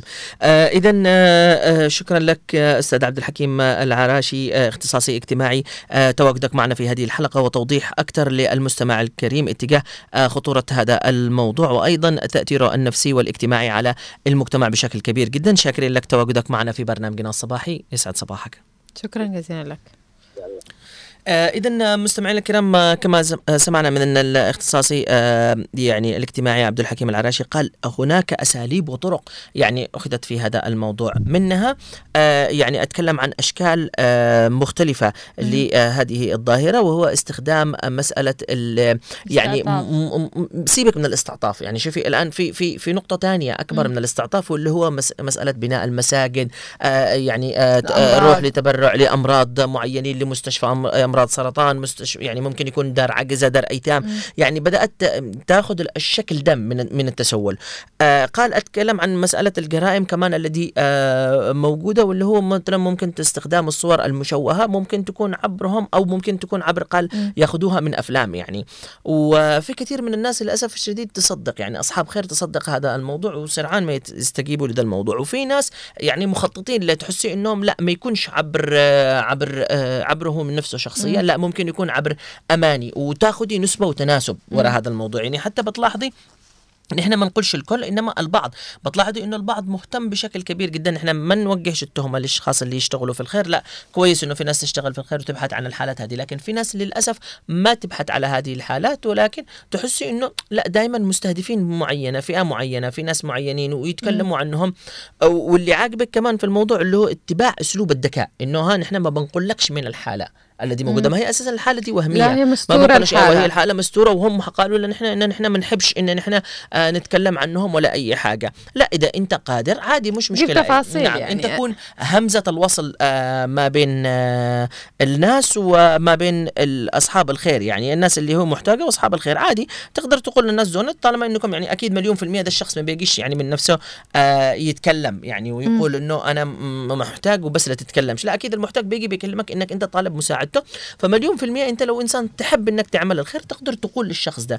آه عزيزي آه أنا أشوف أنا بقول عنوانك أو بقول كذا كذا بما إنه الناس بيعطوا لك مبلغ أيوه كبير أنا ما أنا ما بصوركش وبشوه الصورة لأنه نحن شوفي هم إيش اللي خلى الموضوع هذا آه ياخذ يعني لأنه مجال طالبنا؟ نحن كناشطين وإعلاميين طلبنا إنه لازم لما تعطيه آه، مع- معونة أو مساعدة ما- بلاش التشهير بلاش التصوير برافو عليك بلاش دي ممكن تكون هي النقطة ال- بقول ال- لك- ال- النقطة ال- ال- ال- السلبية التي كانت إنه نحن ما بنشهرش ما بنقولش ما بنعملش وما بنقدمش الخير بالطريقة القبيحة اللي نحن مم. نشوفها يعني مسألة التصوير في مسألة الاحتياج لكن ده ترك مجال لناس تانية انه تاخذ الصورة هذه تستغل. الفرصة افتهم لك لا نحن ممكن إن نحن ما نتكلمش عنك ممكن أنا لو أنا حابب إن أنا أقدم الخير ما أتكلمش عنك ولا أي حاجة ولا آه، آه، أنشر صورتك ولكن أقل حاجة الناس تعرف إنك أنت فعلا آه، محتاج لهذا الشيء.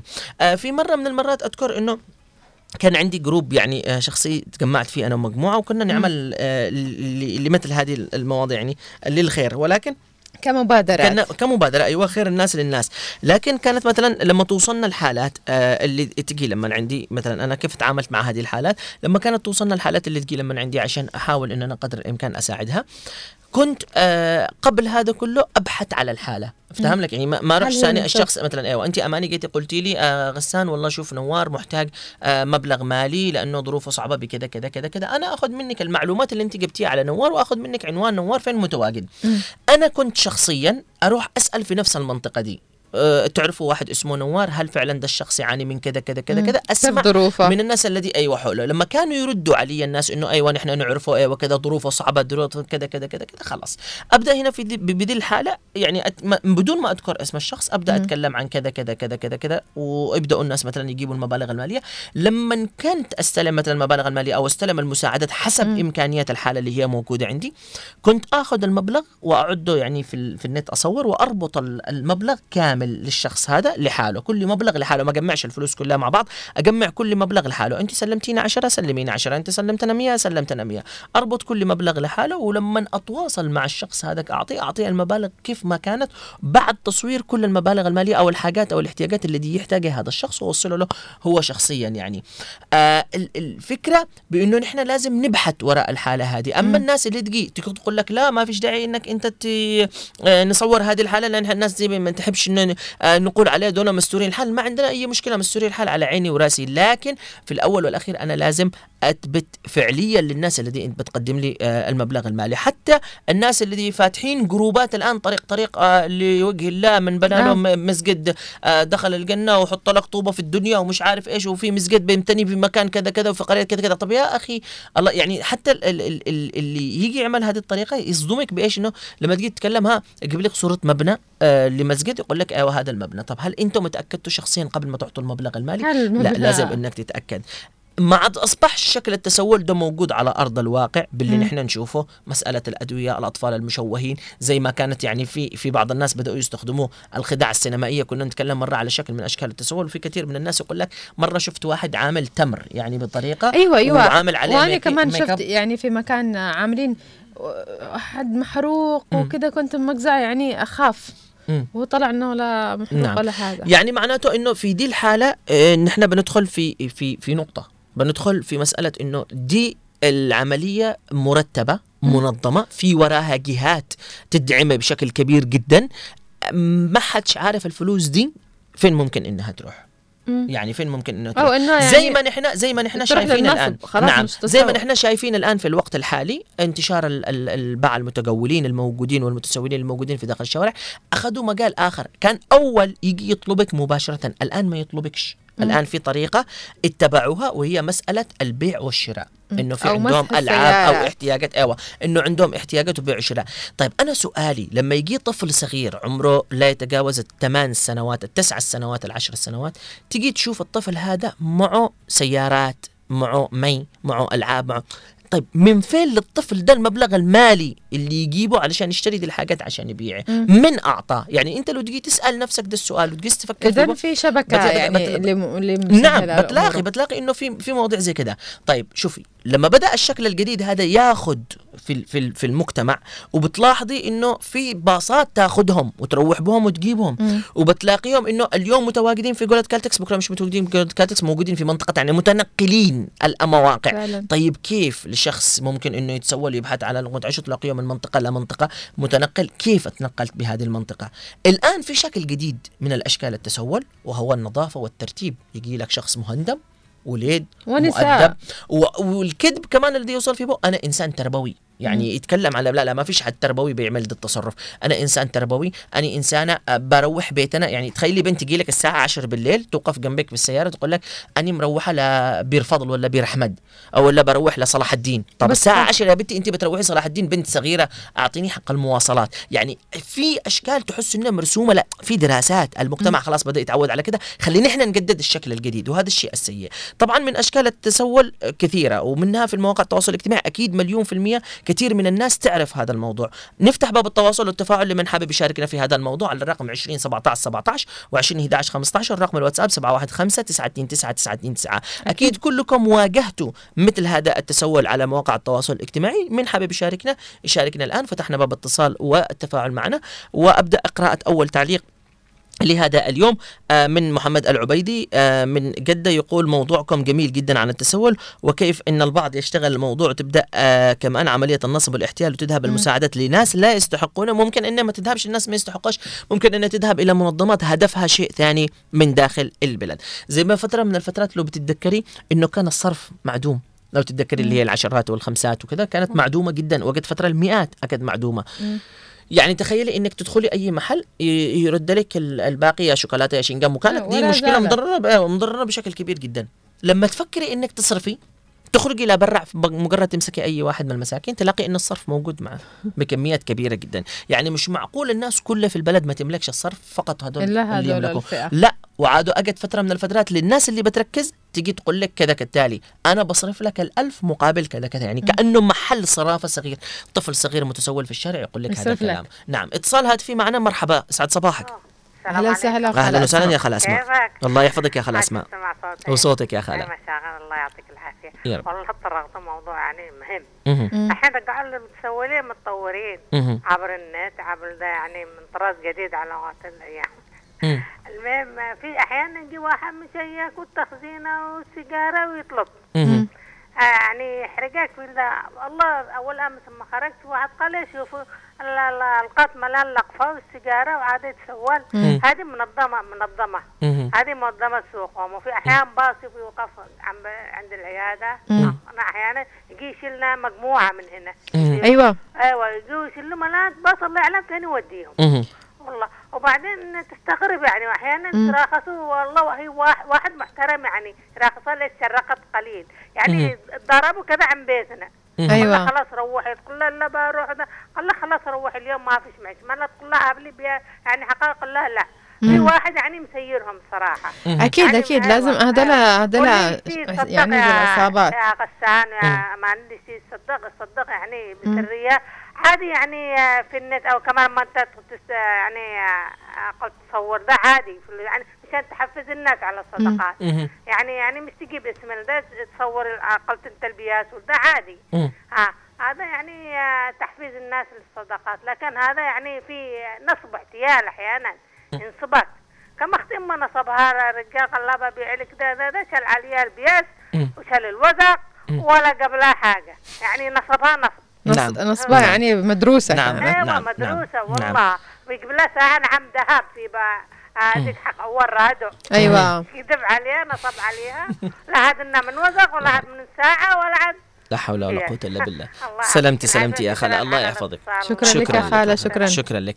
آه خالة وضحت نقطة. في فترة من الفترات لو بتلاحظي انتشروا في مواقع التواصل الاجتماعي آه مسألة آه آه دلالة تشتغل بالفلوس لو مم. بتتذكري دي القصة انتشرت قبل فترة إنه أنت تعطيها مبلغ مالي يشغل. تمام وهي تشغل لك اياته وترد لك اياته في ظرف أسبوع مم. يعني وكانوا طبعا كثير من الناس و- وده عبر مواقع التواصل الاجتماعي طبعا و- وفي عدن حصلت يعني وكثير من الناس اللي يسمعونا تقريبا سمعوا على القصة دي ووقعوا فيها. طبعا هي تيجي تاخذ منك مبلغ مالي في البداية يعني تاخذ منك مية ألف تاخذ منك مثلا 300 ألف وبعض الناس يعني إيش يقول لك بنعطينا مبلغ زي تقول لك كم ما معك أنا بشغل لك بالبداية. تيجي تهب لهم 100 ألف تروح ترد لك المية الألف 300 ألف فاهم لك؟ دي الغرض منها إيش؟ سحب مبلغ أعلى من اللي موجود مم. معك. طبعا أنت تروحي أكثر تروحي تبيعي ذهب تروحي تبيعي آه، دنيا وتعطيها المبلغ عشان ترجع لك اياته وكم من ناس بالنهاية فصم وفي الحدى كمان في واحدة أعتقد انه في قضية واحدة أخذوها يعني محبوسة للآن أعتقد.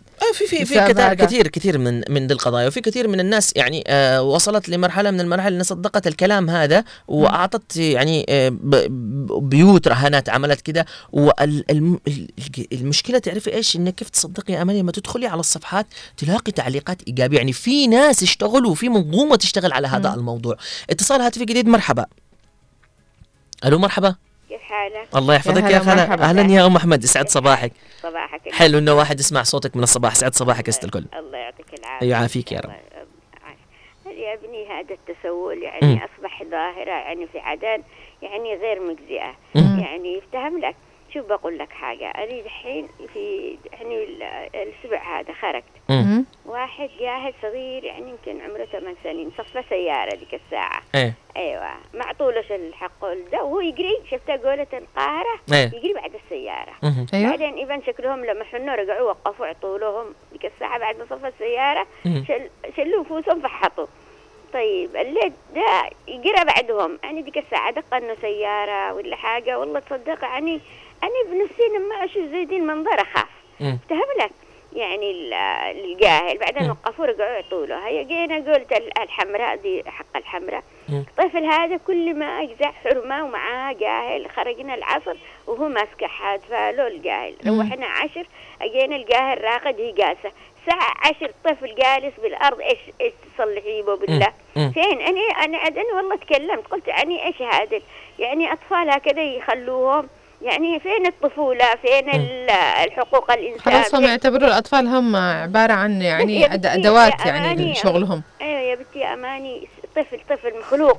يعني ما يتعدش عمره سنه يعني حامله له العصر لما جزعنا وهي حامله له كده نعم. حادفه له. والغريبة انهم أيوة. ما يبكوش الأطفال هذول ما يبكوش يعني وطول ما الوقت يعني وهم لأنه مخدرين لما لما جزعنا شفناها عن الخط الثاني مم. وهي حامله له يعني الطفل. لكن لما روحنا عشر أشوف الجاهل مطوح بالأرض هي جالسة. فين يعني طيب إنتي في مسؤولين يجزعوا في أمن يجزعوا في كذا يعني ليش هذه؟ ليش وأنا مالي؟ ما فيش حاجة وأنا مالي يعني صح ولا أيوه لا؟ صحيح. ها ما فيش حاجة وأنا مالي أنا لو لي حق ديك الساعة بقول له ليش بس أنا ما أقدرش لأني ما ماليش حق. فهم. لكن ال ال الإنسان المسؤول له حق صح ولا لا لا أمني ال- الجهات المعنية له حق إنها ت- ديك الساعة توقف نعم. تسأل تسأل هذه المرأة صح ولا لا. نعم. صح. أيوه نحن هكذا نتمنى يعني ولا الأطفال اللي مثلا أجي طفش لك ديك الساعة الحق المي بيصفي لك السيارة مم. طفل صغير ما تشوفي صورته نعم. ما يبانش السيارة تكون فين مرتفعة وهو نعم. ما تشوفيوش نعم. يعني هذا صراحة غلط برضه نعم. فهم لك لأن نحن في جهات المفروض هذه في جهات يعني معنية تجيبهم تقدر بهم يعني زي ما دحين مرة برضه نفس الحكاية لو إحنا من ال يعني من عرس الشواطئ يجي يقول أعطونا 200 طيب بت- بنتي تقول له يا ابني روح الساعة دحين ديك الساعة تعرفي متى واحد واحد يروح من عرس. قال لا أبي ما بخليناش أدخل. باقي باقي معي 200 مهم. هيا بينا له ال 200 جالس نشوفه إلا جالس يعني كله يعني خلاص يعرفوا كيف الحيلة مهم. كمان أتعلموا حتى الحيل كيف يعني طفل صغير عمره يعني مثلا ما يتجاوز يعني ثمان نعم. سنين يعرف الحيلة كيف يخرج نعم، منك نعم. أيوة، فهمت؟ أيوة. نعم. أيوه لكن هذا شوف يا غسان يا ابني نحن بتعرف إن شوف حتى الأمن المرور كان زمان لما يجي يوقفوا عند الإشارة والله يجي يمنعهم. أيام ما كان يعني هذا كيس اسمه آه يا شيخ والله ما قد نسيت اسمه. فواز أو كذا. يفوز يفوز. شفته كان مدير الأمن يعني ما يقدرش يجلس بالاذاعه جا مثلا أقول أنا بالتسعينات أقول يجلسوا بال نعم. بالمرور نعم. كان يصاليهم صاله تصدق يعني ما يخلي ما فيش نحن ف- ما فيش متسولين بالإشارات ولا بأي مكان نقزع نعم يعني ما فيش نعم. ام. أم احمد أم أحمد آه معلش بس أنا آه تسمحي لي بس آه أدخل بنقطة عشان بس ما أخدش الم- المتصلين إلى زاوية ثانية. أنا ما أتكلم على التسول ال- اللي اللي في. في ال- اللي في النقاط أو في في في الشارع الباين عندنا. لا نحن نتكلم على تسول إلكتروني. يعني الصورة دي اللي نحن نشوفها اللي أنت تقوليها دي انتقلت على مواقع التواصل الاجتماعي مجهوله الهوية. أنا ممكن. اقتنع أيوه نعم. أنا ممكن أقتنع بالناس الذي آه، أمامي هذول أو ما اقتنعش. يعني قد أعطيهم أو ما أعطيهمش. لكن ال- الشكل الجديد اللي الحين انأخذ بالطريقة الجديدة مع العصر وتقدم العصر انأخذ إلى آه، زاوية ال- ال- التسول الإلكتروني. هذا الموضوع الأساسي. يعني هدفنا موضوع نحن نتكلم على التسول فقط. نحن بنتكلم على التسول الإلكتروني اللي أخذ الشكل الجديد الآن آه، في التسول وكم من الناس أنا أنا أشي أوضح للناس إنه في كثير من الناس وقعت. نحن تكلمنا عن نماذج في في على مواقع التواصل الاجتماعي. نشي نماذج أكثر مش على ارض الواقع لأن نشي نماذج أكثر حول حول مواقع التواصل الاجتماعي اللي موجودين في مواقع التواصل الاجتماعي وتكلمنا على شكل من الأشكال اللي يقول لك أنا بعطيك فلوس وباخذ ومسألة المساجد اللي تبتني أو البيوت اللي تبتني للأيتام أو السقوف المفتوحة وإلى آخره. آه اتصال هاتفي جديد معنا مرحبا. صباح الخير. الله يحفظك. النور.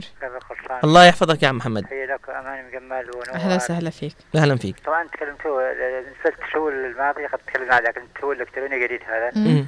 لكن أنا باختصار بتكلم رغم ان الدكتور عبد الحكيم تطرق كثير منها. مم. شوف التسول الالكتروني هو من أول كان أول تسول غير إلكتروني بعض الشركات لكن الآن تحول إلكتروني. مم. ويتخذ في عدة أشكال منها المدارس المساجد وأيضا الجمعيات الخيرية المسيسه نعم. ما تخيل مسيسه لاحظوا معي. تتصور على اسمها فقراء ومش عارف إيش وعائلات وهي تستخدمها للتعبئه. لكن عن عن طريق السياسة أو عن طريق الدين. التطرف الديني. نعم. وهذا موجوده ومنتشره. الشيء الثاني أنا اعرف شركات كبرى.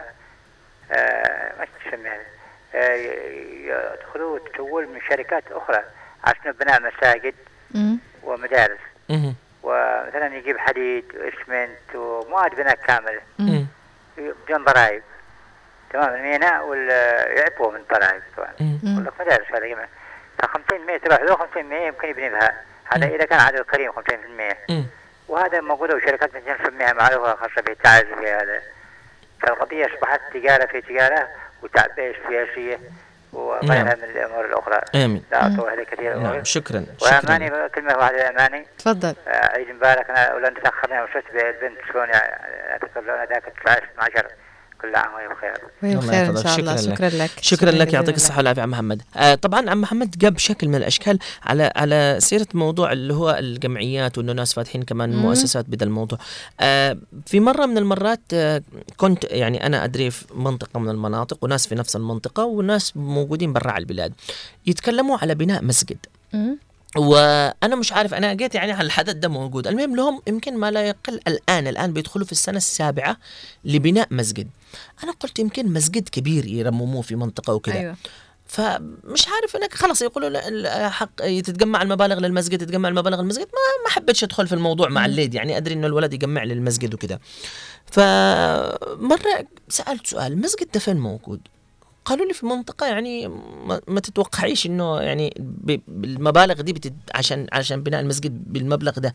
يعني أتوقع إنه المبلغ المبالغ التي تجمعت آه بتبني مسجد كبير كبير جدا. مم. ال- المنطقة اللي اللي بينبني فيها المسجد يعني أقول لك ممكن حجم مصلى ممكن يكون أو مسجد صغير. أيوه.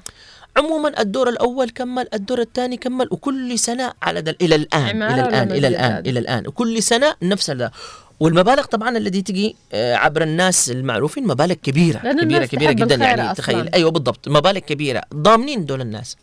فمرة من المرات قلت يلا كي خليني أشوف أشوف يعني الموقع أو المسجد هذا أو أي شيء.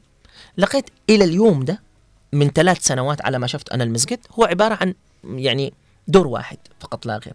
لا في حتى أعمدة تثبت أنه في دور تاني لا في أي حاجة لا في طب المبالغ التي تعطى بشكل دائم فين تروح؟ لبناء المسجد فين تروح والمسجد أساسا مفتوح يعني مفتوح الدور الأول يعني يصلوا فيه في حاجة آه، ويصلوا فيه فاهمني طب يعني لا الدور جاهز. الثاني فيش حاجة لا دور تاني ولا دور ثالث يعني طب يعني ف- الناس الناس أصلا الناس تثق مم. يعني بما أن واحد يقول أنا بعمل مسجد يا نعم. جماعة الخير ما يفكروش إنه إنه ل- ل- ل- للدرجة دي الناس يعني تكون نعم. تفكيرها سيء. نعم. نتمنى بس تصب بأشياء يعني زي كذا. نعم. نتمنى من الناس بس تنتبه من هذا الموضوع. طبعا أنيس القحافي شكرا على كلامك. وملخص الموضوع هذا إنه الناس لازم إنها تنتبه من هذه السلوكيات. محمد العبيدي كمان ابو أبو لين كمان يقول إنه التسول هذا أصبح ياخذ إشكال مختلفة جدا. مم. شكرا للناس الواعية لهذا الموضوع. شكرا للناس اللي شاركتنا. نتمنى أن نكون وصلنا رسالة واضحة إنكم لازم تعوا بشكل كبير جدا لهذا الموضوع. ولازم تركزوا بإنه مش كل واحد يجي لك بورقة معناته إنه آه محتاج, محتاج فلازم فعلا. إنك تبحث بشكل كبير جدا حول هذا الموضوع تتطقس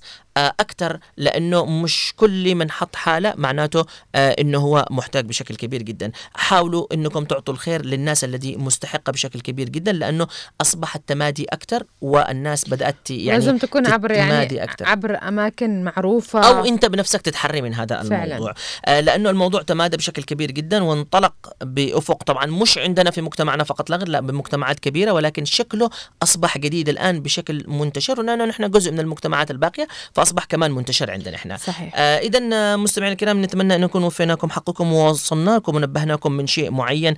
آه نسأل الله السلامة لنا ولكم. شكرا لكل من تابعنا من بداية هذا الصباح في برنامجنا الصباحي. التحية لكم مستمعينا الكرام والتحية لفريق العمل في البرنامج الصباحي. مني أنا شخصيا غسان صلاح وزميلتي أماني آه مجمل والتحية أيضا موصولة إلى المخرج الرائع نوار المدني. ومن الإخراج التلفزيوني أحمد محفوظ أيضا ومن المكتبات محمد خليل ومن ال playout حسن السقاف. إذا مستمعينا الكرام على أمل أننا نلتقي معكم بكرة بحلقة جديدة في برنامجنا الصباحي تقبلوا التحية مننا ومن طاقم أسرة البرنامج الصباحي وإذاعة هنا عدن FM. إلى الملتقى نقول لكم في أمان الله. إلى اللقاء.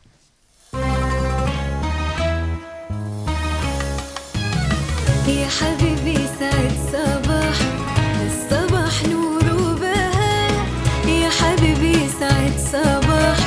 the sun.